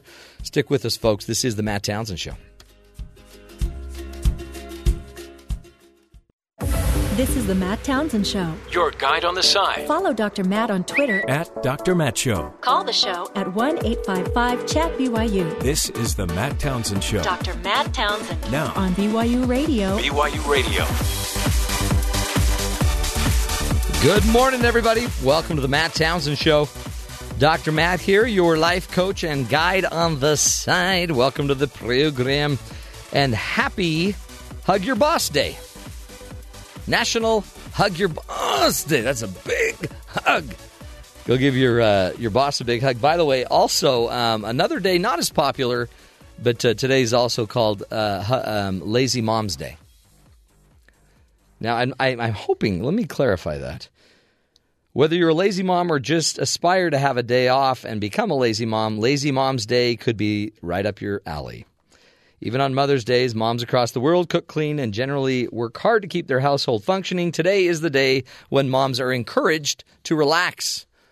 Relax, moms. I wouldn't call it Lazy Mom's Day because the minute you say that, no mom really is going to just want to be lazy. Just call it Relax Mom Day. Anyway, uh, hey, tribute to all you moms that are working too hard. Today's the day to just kick back. Let's just call it Dad's Day. Oh, that seems so rude. We got a great show for you this hour. We're going to be um, talking about uh, social media. We're going to bring in some of our uh, millennials, and we like to bring them in on Fridays. A lot of the producers, in fact, all the producers on the Matt Townsend show, because we're on BYU campus, they are all fairly young producers, millennials, we call them. And they're here to help us understand what's going on in the social media world. They're going to tell us what's the difference between Twitter, Facebook, like you don't know, but Snapchat. Uh, you know, that's all I know. We'll find out from the the millennial experts in social media. They'll be talking to us. Plus, a little bit later, we'll also do a little Matt versus the millennials, a little head to head. See if they can stump me, if I can stump them. I'm dying to see what's going to happen there. Then we'll go to BYU Sports Nation, do a little check in, see what's coming up on their show as they're getting ready closer and closer to BYU's first uh, football game against Nebraska. Anyway, all of that going on, but man, some of the headlines we got to get to this. If you if you've been wondering, um, the you know the debate, the next debate's coming up on September 16th. But if you this may explain a lot of what's going on in our world. How about the fact that CNN is going to charge 40 times the usual price for their commercial during the debate? Their normal price is 5 grand. They're going to charge about 200 grand for a 30 second commercial in the middle of the debate. And we wonder why we keep hearing about Trump on this, all the time on the news. Because if it's driving up their ability to charge more, that's why we're hearing it. Well, no, we just like to bring you the latest and greatest political news. Well, sure you do. But apparently, uh, you also like to make a lot of money. Isn't that a crazy thing? So don't think you're just. How could the how could and if this isn't just CNN, Fox, everybody, how can they all just be so objective and just open minded if you knew you could charge two hundred thousand dollars for a thirty second commercial? There's some serious moolah to be made in this uh, campaign world, right? Anyway, by the way, CNN's also going to be asking fifty to sixty thousand dollars for a commercial in the debate at the kids' table. The lower-ranking candidates that don't make it to the big air, they're still going to be charging fifty to sixty thousand for those commercials. By the way, interestingly, CNN spokesperson declined to comment on the pricing. Don't want to talk about that. Come on. Um, uh, an, another interesting little ditty or uh, news story for you that I just I got to talk about. You know, we always like to bring you the latest and the greatest in the news. Um, how about?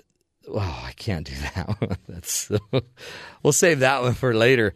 Um, let's do violent baby names. Apparently, people are naming their children more, like, I guess, violent names.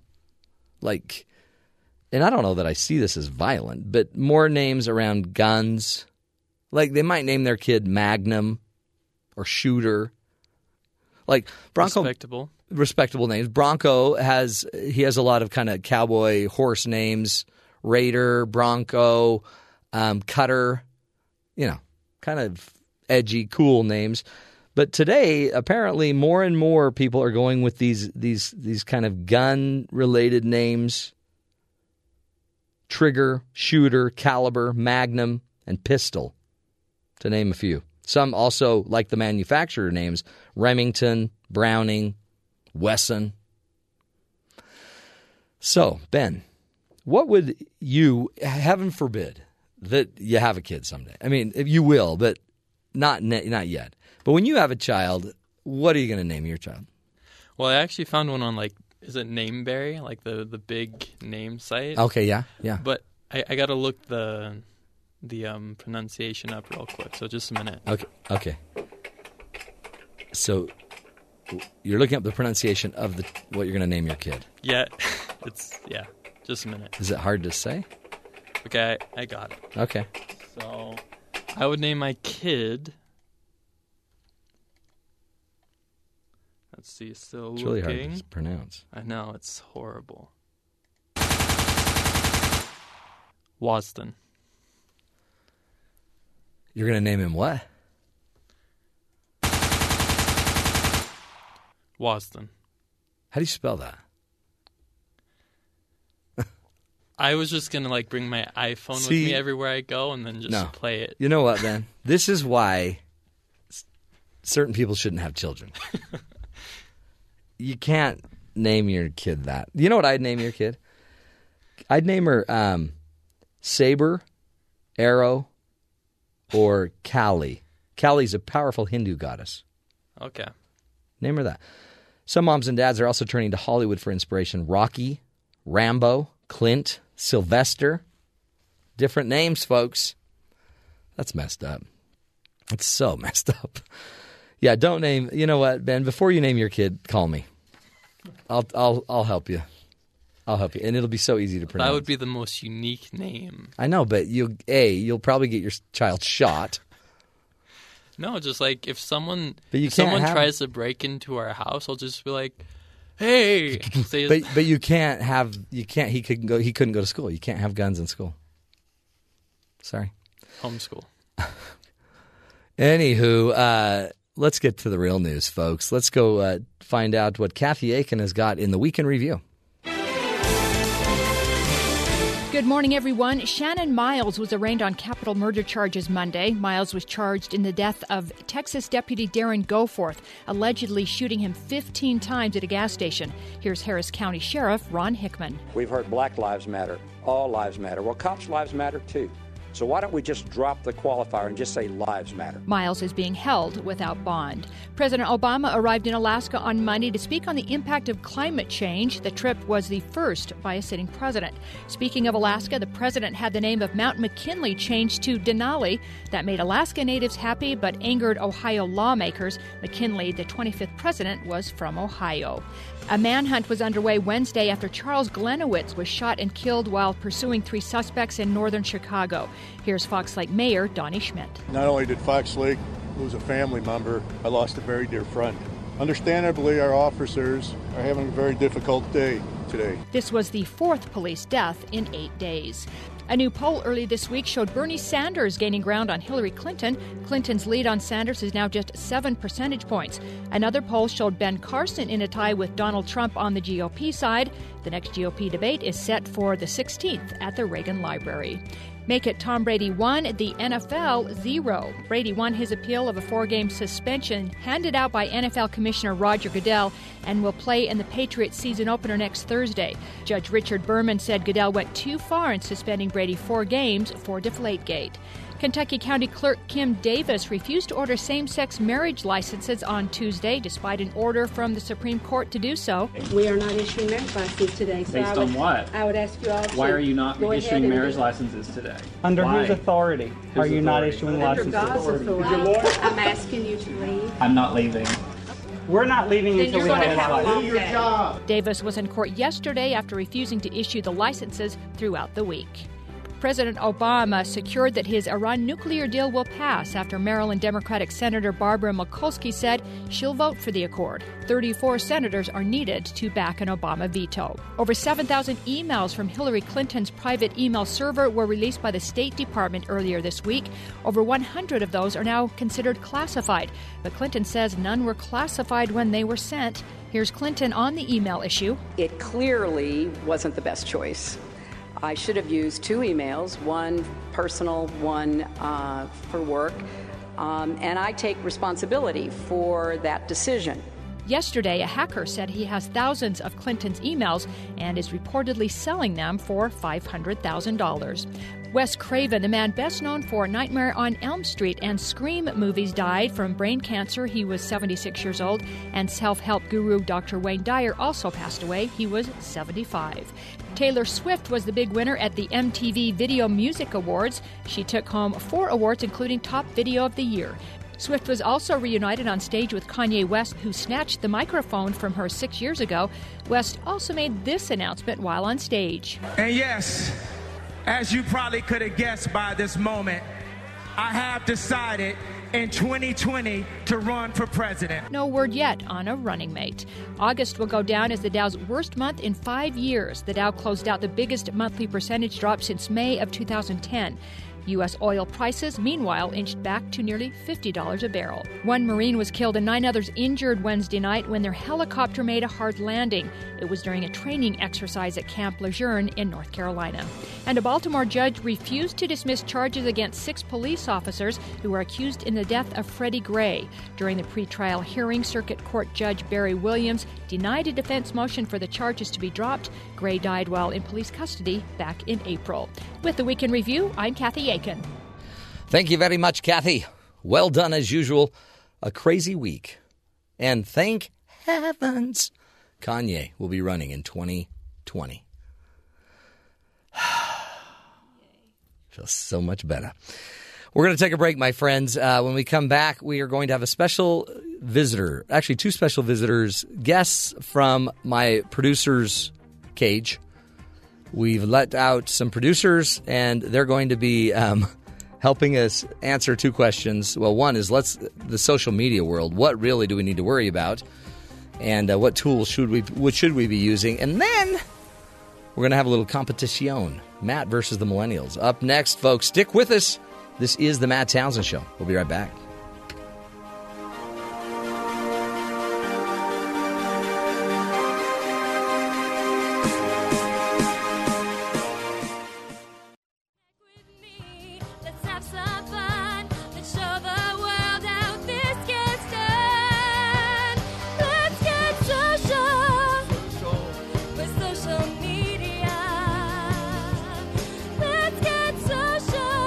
Social. Social. with social media. Welcome back, everybody. Beautiful, beautiful song. Let's Get Social, sung by Kaylee Danes and Liz Miller, two of our great producers here on the Matt Townsend Show. You said my name right. There's right. Kaylee one more time. Yeah. I'm the backup in the outro. Yeah, you're really good. You've got a very deep voice. Yeah. Social. Sultry. Beautiful song, beautiful rendition. Joining us, Liz Miller uh, uh, and Carly Danes. There it is. There it is. two of our producers on the show. These wonderful people find every guest that we have. They track them down. Liz actually researches them, reads about them, talks about them, writes everything about them. And Kaylee shows up to work and makes us all laugh. I wore your favorite outfit today. Uh, Kaylee is wearing her Ted Kaczynski sweatshirt. Yep. Um, many say, "Man, you look like Ted Kaczynski when you wear that." Some of you, when, I- when I said you. you look, I told you once you look like Ted Kaczynski, and you're like, "Who?" No, I knew who he was. No, you didn't. Yes, I did. I said the Unabomber. and then I knew who he was. Okay, yeah. when you don't know the guy's first name. So we're I do now. Now you know social media. I wanted to bring in these young these young kids. They're Oh. twenty. They're let's just give a range: twenty, probably four to twenty-eight year olds. That's a range. Yep. Yeah. It's I a just fun range. I wanted to hit the range. So is 70 to 90. Okay. Anyway, uh, I wanted to ask him about social media because I, I feel like I'm not quite up to speed, even though I'm really advanced, quite honestly. Yeah. I, I'm- t- I tweet, Hmm. I Facebook, Hmm. I Instagram. I'm killing it. So. I believe Terry tweets for you. Your assistant Instagrams for you. My wife Instagrams. for you. Your me. wife There you Instagrams go. for you. Okay. and my wife does all my my Facebook. You know why? Because I don't I don't need it. I'm I'm too busy. too busy, to do all this. You're but above that. you guys don't even use you guys. I know. Like every time I go over to your desk, you're on Snapchat, No. Snapchatting some dude. Not. but explain explain to the listeners what is the difference really? Why would you choose Snapchat all the time, and why do I prefer something more credible, a Facebook, a Twitter? something that's why do you choose that? Um. Well, I I don't, but others choose Snapchat. I suppose. Okay, so hypothetically, others, Cleo says, choose Snapchat. Liz, That's a good one. Yeah. what is the difference between the social media options? What I mean, I know you're Liz. You're on Tinder all the time. Yeah. it's- Explain you swipe Tinder. up for. Uh, my. But see, some people out there, the other day. some in No. listener land don't know what Tinder is. Explain Tinder, and then you'll explain. Okay. Cleo will explain Snapchat. We really should get Mike on for this. He has a testimony of Tinder. Yeah. So, um, as I understand it, Mhm. Tinder is a social media application, probably also a website. They have Yeah. a fantastic intro video that sells a relationship. Do they That, really? yeah, they do. It's really well done. I didn't know they had a website. Probably unattainable, but um, I think what happens is you post a few facts about yourself or like five pictures, and then people in your like geographical area can see your picture and then swipe right.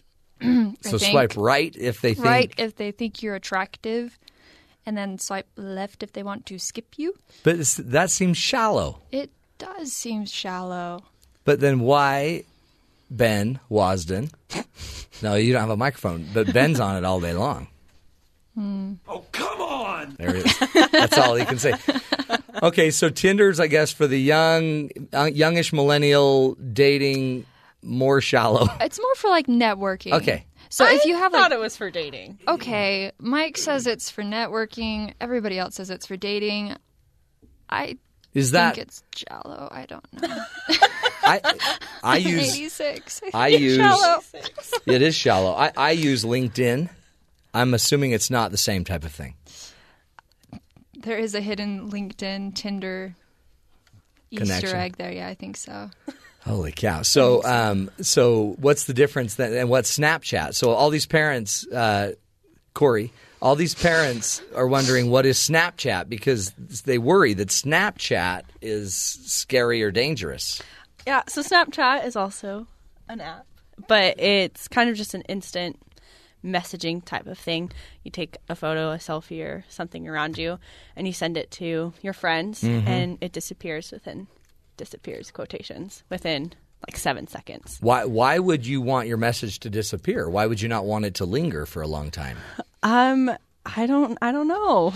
I think it actually saves memory space on your phone. That too. Okay, so it's memory space, and I guess if you didn't want people to see what you were chatting or messages or pictures That's you were kind of the sending, point, it would disappear. Which is why you like it. You said yesterday because of ease of use. Hillary Clinton has a Snapchat, and she made the big comment that you know because things disappear instantly. right. yeah, so you send it to your friends. Okay. You get in kind of just you snap each other back and forth. That's There's cool. something called a story, so you upload different videos or pictures that you take throughout the day and it's like your story of the day and people can watch. And it's kind of Hmm. this instant feed, like video feed of But then What's it, then, going on? Then it like disappears. yeah. Eventually. The story stays for a while, but Um, I'm really big on Pinterest. Okay. I like to pin stuff and create a false world that I Is can your wedding in. planned? Yes, I'm already married. But my yeah, I was gonna if I if I were going to renew my vows, I It's all have planned. a, I have a renew vow. Oh, Is that a secret board pin. that your wife can't see? Yeah, it's a secret board. you guys are so rude. Any any other um, valid any other social media things we need to know? Twitter's a huge one for me. That's Why? probably the one I'm always Why on. do you choose Twitter? Twitter's hard for me because it's a different language. Hashtag this at Okay. ampersand slash. That's because of th- hash. they limit your your characters, Yeah. and so you kind of have to simplify things. But I like just it's super quick and clean. You don't get distracted by a lot of things that Facebook Mhm. has, and I use it for lots of news sites. at Other Dr. people- Matt Show. I know you use follow us. I do. Regularly. I favorite and retweet all of that. every day. But we we taught my mom how to use Twitter. Did you? Yeah, it didn't really work, but she now uses the jargon, I guess. After someone in my family says something clever or funny, she goes, "I'd retweet that." Oh, really? And she goes, "RT," and so she's RT, she's really hip. retweet. Shout out to my mom. Hey, See- um, what about Periscope? Because this is something I want to introduce on the show. I know a lot about it. I'm wondering if my young millennials do. tell us then. No, I, I just actually checking with my young millennials. Heard about it. Periscope. I think Terry, our adopted millennial, uses it. Yeah. As I understand it, it's kind of you can, you can. I, film I've officially stumped the millennials because they don't know much about Periscope. It's a video. You can video. You can sh- use a vid- take a video, and other people can come in and watch your video that you're you're making at the time, Mhm. and then people, I think, can archive it for a little tiny. bit. yeah. So, what videos do you want to make? We're gonna do the show on Periscope. Oh, okay. Mhm. Like in the booth. So that means I'll have to not dress like Ted Kaczynski. No, no, no, not unless you want to be arrested. Um, Periscope, by the way, what is it? What is a real Periscope? Is that like? It's on a submarine. This is so fun. I was gonna say like something. It's on a submarine, is or on a like as submarine. a kid, you can make your own. Like they Yeah. were a toy What that is you it? play with. Yeah. So it's um they use mirrors so that you can see higher than where you're actually at. Very you look good. into a little scope at the Is that the bottom. one that like did the That's shapes Liz and Miller. colors? That's a kaleidoscope. Kaleidoscope's different. But you yeah. could probably do a kaleidoscope with a periscope. Good job, Kanye. Um, not even close. Ugh, it's fun to have the millennials in here because it's like you know, it's like when you have a little laser pointer and a cat. I'm just kidding. Mhm. You guys are great. Okay. Uh, I, I guess that's it. Um, oh, one more thing. Um, MySpace account. Yeah. You guys up on that? Mm-hmm. No, it's huge. I have a huge following on MySpace.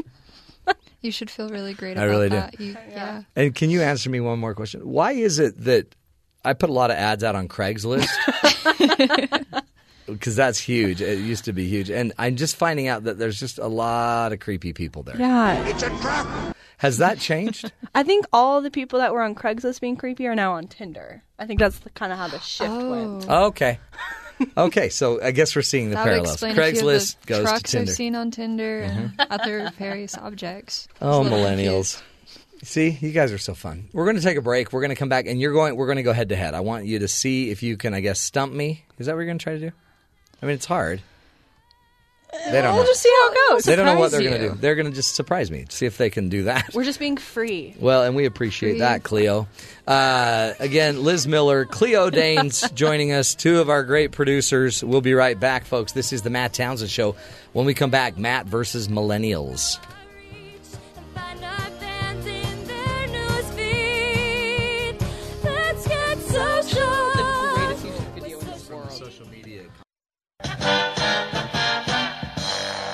It's now time for Matt versus the Millennials. We the millennials, bro. On BYU Radio. Welcome back, Matt versus the Millennials. That was Liz Miller saying, "We the Millennials, bro." Again, my sultry voice. Joined by Liz Miller and Cleo Danes, two of our great producers here are on the show. Hello. Hello. Hello. So uh, when we do Matt versus the Millennials, usually uh, it's a competition where we try to stump each other some way, shape, or form. But you guys tell me what we're doing. Um, we just kind of just want to talk about the idea of millennials being very individual people. Mm, Nah, let's not do that. Okay. No. Okay. Awkward. All right. what What do you mean? Millennials being Um, individuals? So, just this idea that um, generations past, kind of the idea of adulthood's reached when you are married and you have kids and you have Yes. a stable job. and- Yes. And, now that's not so much the case. Huh? Adulthood is people are getting married a lot later in life, and it you have more of a chance to become who you are, separate to. But aren't you an that. adult? So you're just not an adult while you're you're just waiting to be an adult. right now?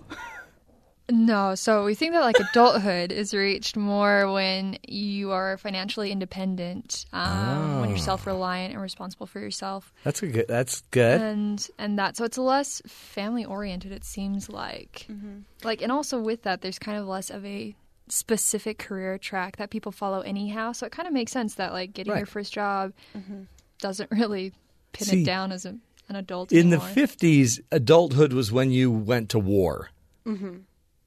And now you're saying it's when you now you just financially support yourself. Yeah, and That's true. I think- things are changing. Yeah, we're, not taking a going lot more to war time like that. to find ourselves and be our own people rather We the millennials, bro. This is a new mentality. Thank you, President. That's President Kanye West, Yep. soon to be the millennials' choice for president of the United States. cringing just a little bit. Isn't that crazy? Are you guys going to vote for Kanye? Probably I'll have to think about it.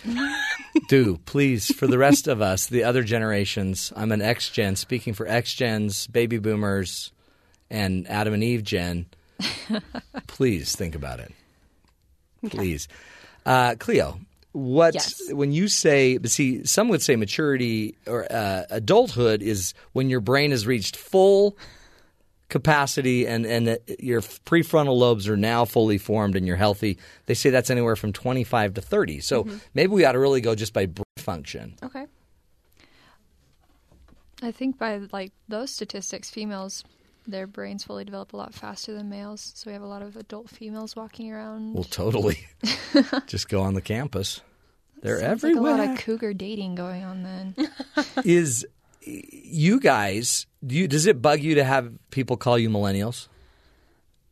Um, I said it last time. No, not really, because I think But you are a millennial. Yeah. And we know that millennials kind of lazy. super. I just threw that out. You don't have to agree with that, but the people think you guys don't care about anything except you're really caring. Yeah, it's such a. They say you're going to really live in our basement, except you want to be independent. but you do you buy all that, or do you really feel like we're different? We're I, not. I do think that there is this big movement of being an individual, not being like anybody else, and completely being your own person and finding that who it, out who that is before you move on with the next stage of life, being marriage or kids. Yeah, I think that this generation also sees a lot of divorce within their families. They see a lot mm-hmm. of instability, a lot of problems with drugs, with education, and they're just becoming more aware. So they're less willing to jump into something really quickly and irresponsibly. Not that it was irresponsible smart. before, but Yeah. they want to be very conscientious about the choices that they're making and be stable.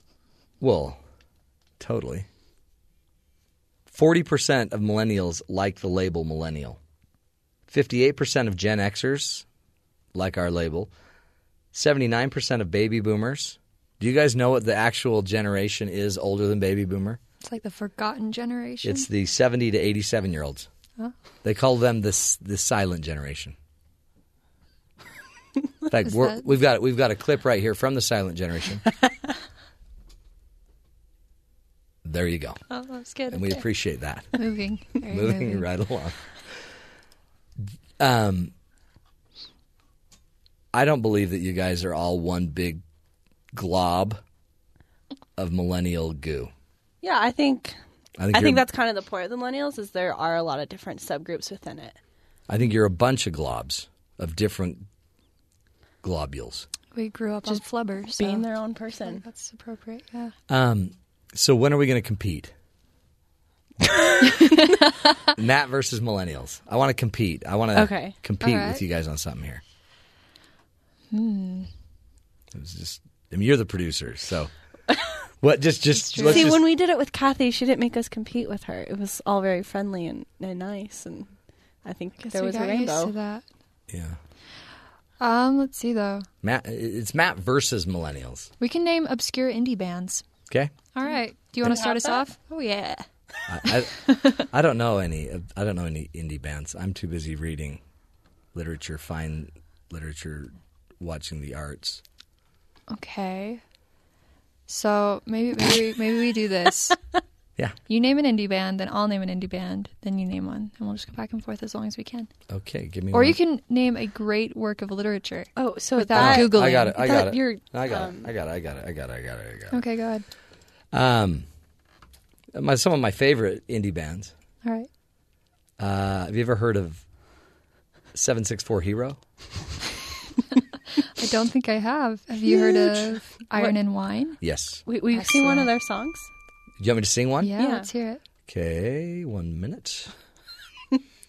um, well, my favorite, S- S- Sam Beam, Oh, okay. is an Iron and Wine singer, I guess, is what we're going to call him, recording artist. Uh, but I think one of my favorite songs um, is "The Creek Drank the Cradle," or "Our Endless As the butter turns. Numbered Mm, Days." It's a good one. Uh, so you didn't know mine. Um, I guess I knew yours. Let's Oh, do another one. Another All one, my favorite. Have you ever heard of um, "I Love You, but I've Chosen Darkness"? Is that a band? Yes, Oh, I don't think I have. Kaylee, have you? it's it's I more. believe they're from Austin, Texas, actually. Yeah, they are. I It's knew a that. Yeah, it's a gothic rock band. Yeah. Is that necessarily indie? Yeah, that's totally indie. Oh, okay. Have you guys ever heard of the Jungle Giants? hmm.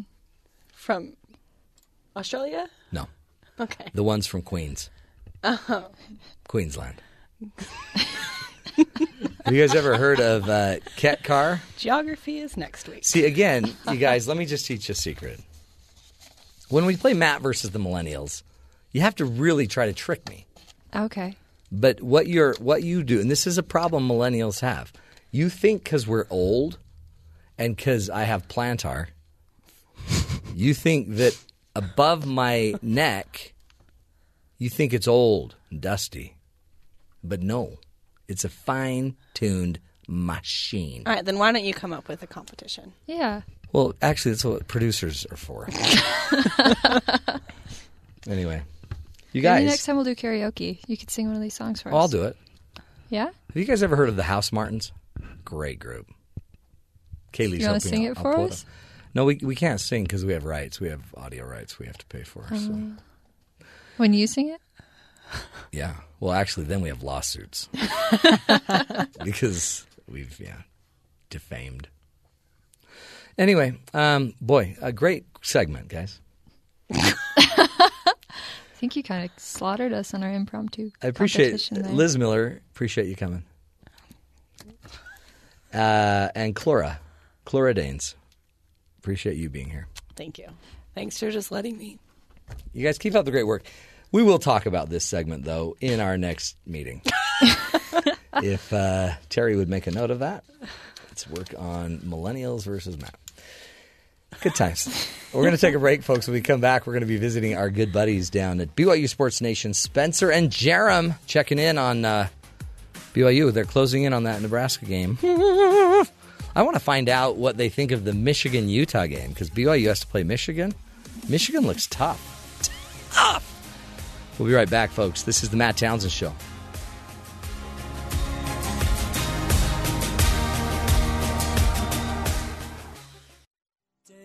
Sad song and make it better. Remember to let it Welcome back, everybody, to the Matt Townsend Show. We're going to shoot it down to our buddies at uh, BYU Sports Nation. They're down at BYU Bookstore. Hello, gentlemen. Hello, Matthew. We meet again. How are you doing, boys? Well, it's a Friday, and it's game day eve. I know. You excited? Let's, Uh, let's just say yeah. thi- let's just say this. We've been doing the countdown to the Cornhuskers for 249 250 plus days. Okay. That is a big deal. Every stinking day. Yeah. Okay. Today we celebrate. Today we celebrate. So make sure you watch the begin at least the beginning of the show to see how we celebrate. I, I watch every sh- show all day. Not true, but sounds great. But you're you're not going to tell us how you're going to celebrate, but everybody at the top of the hour should be paying attention. yes. Fact. Ideally for the whole hour, but Yeah, well, at least course. pay attention to the first No, few minutes. For sure. Hey, um, one thing I It's just gonna be a mess. I wanted to ask you: Did you guys watch the Michigan Utah game last night? Of course, we watched the Michigan Utah game. What did Yeah, you I think of like Michigan? Holy Hannah, they're tough. I was I was more impressed with them than I thought. They I, are physical. Yeah, They seem pretty disciplined. Three Fast. interceptions did them in. Yeah, the they did. rush, If they had a quarterback, they win that game yesterday.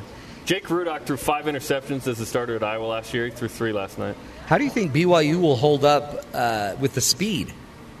I think BYU is going to be fine that way. I, BYU matches up against Big Ten teams well with smash mouth style football. Yeah. So I think BYU is will be just fine in that regard. Cool, cool. I uh, I thought about you the whole game. I just kept. Another lie, but thank you. No, I really did. I kept thinking how bad Jarom would hate me for knowing I was watching this game and cheering, not Were- cheering, were and, you and cheering for supporting. Utah, though? Were you cheering for I was Utah? supporting for. I was supporting fellow Utahns. I, I happen We to know a have that. player on the team We can't have that. or two. I know. No, I know. we but can't have it. I know, but you know, as, as an American, that's fine. As a BYU fan, that's not fine. it's not fine. I understand. I get it. Hey guys, you're doing your show today. What are you talking about?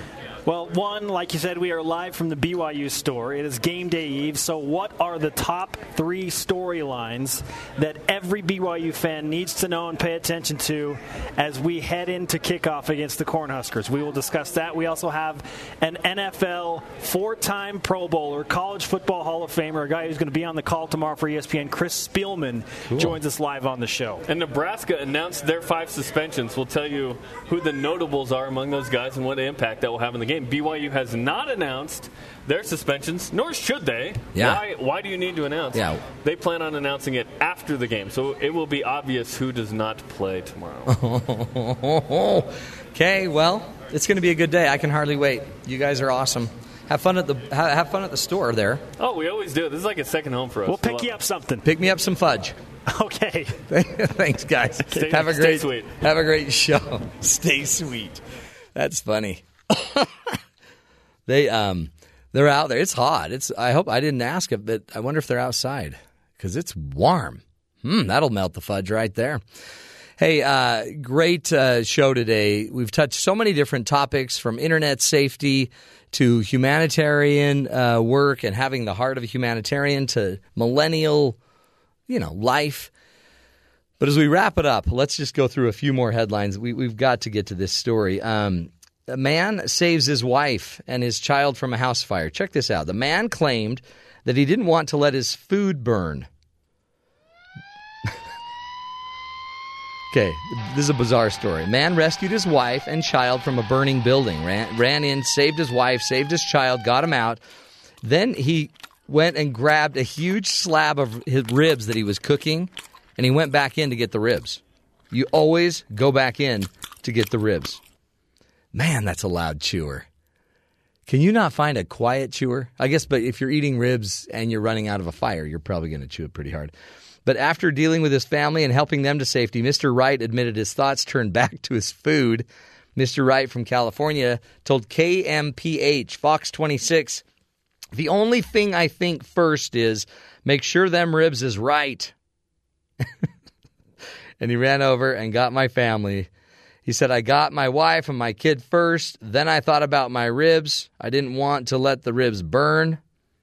I take pride in what I do, Mr. Wright said when the fire broke out at 3 a.m. In 3 a.m., by the way, let's just notice that. At 3 a.m., the fire broke out. He was making ribs.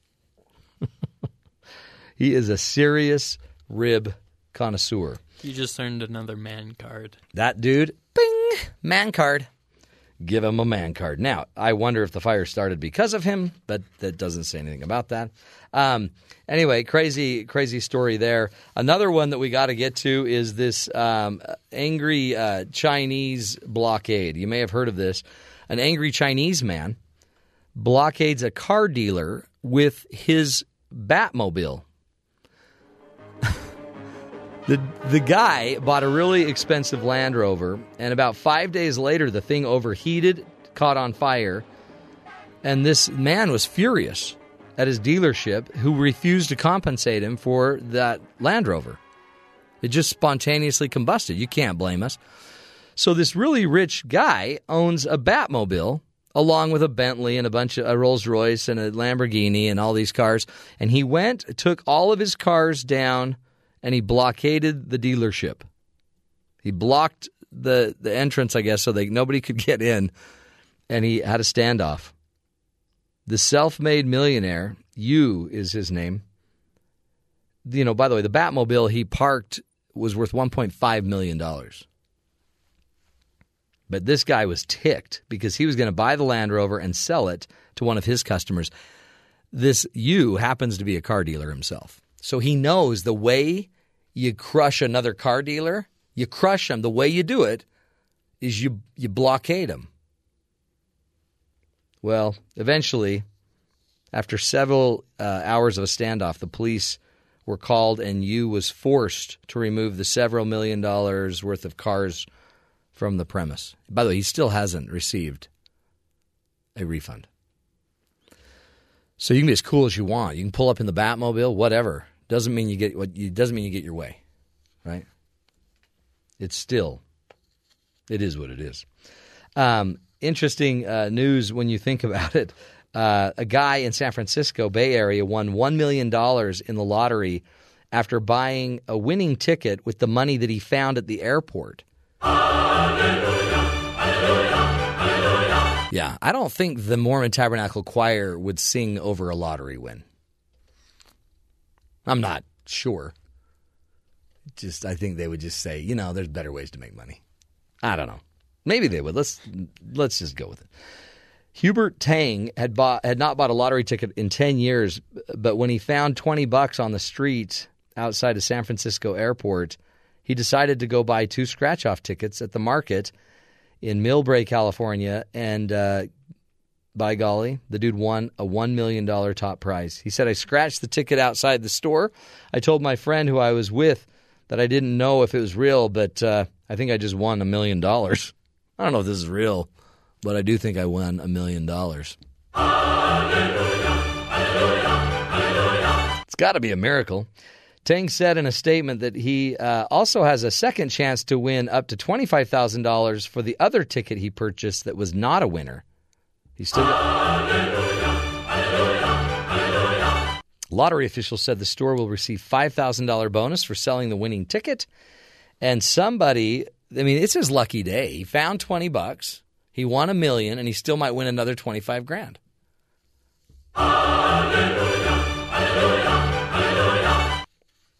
Thank you, Ben. You don't have another button? You don't have another button to push? That one seemed the most appropriate. What? There's no samurai. There's no samurai moment. Well, like I, I'm very specific in like the sounds I choose, Matt. Yeah. Yeah, yeah.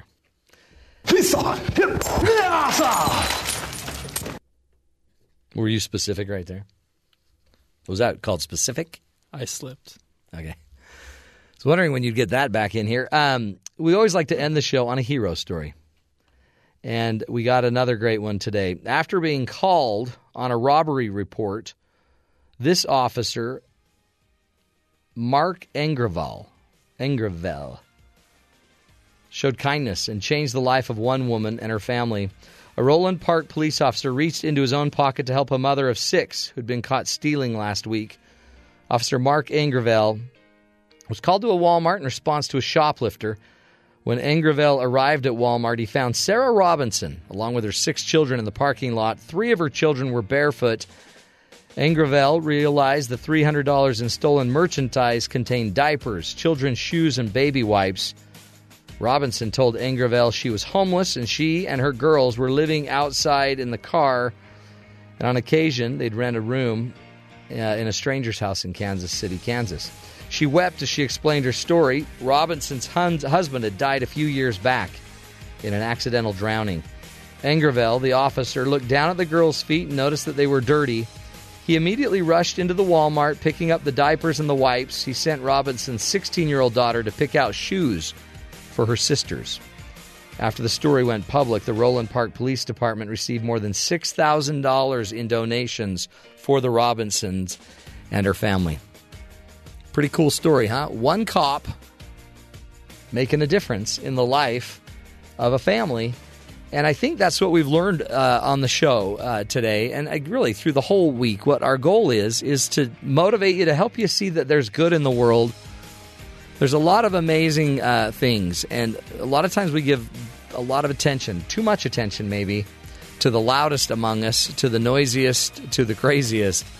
But in the end, sometimes it's the quiet, subtle, uh, just honest, good, decent people that we don't look at enough. Uh, to me, the mere fact that to highlight a hero is such a profound, dramatic story might be telling us that we're not necessarily focusing enough on what's important. What if every day the heroes around us were the majority of the stories we were able to tell? By the way, one of the goals of the show, too, is to help you figure out how you can change the world, how you can be the best person you can be. Stick with us every Monday through Friday. It's a fairly basic goal we have to be here for you, to help you live longer, love stronger. You can find us if you uh, want to go back to some of the older shows. You can find us on podcast. You can go check out some of the other content uh, by going to iTunes, tune in. You can go to BYURadio.org and look us up. Until then, folks, uh, we'll be back. Actually, not Monday. Monday will be a replay because of uh, the great holiday, Labor Day. But uh, Tuesday, we'll be back again, helping you see the good in the world. And until then, take care of uh, the people you love, hold them tight, and make it a great one.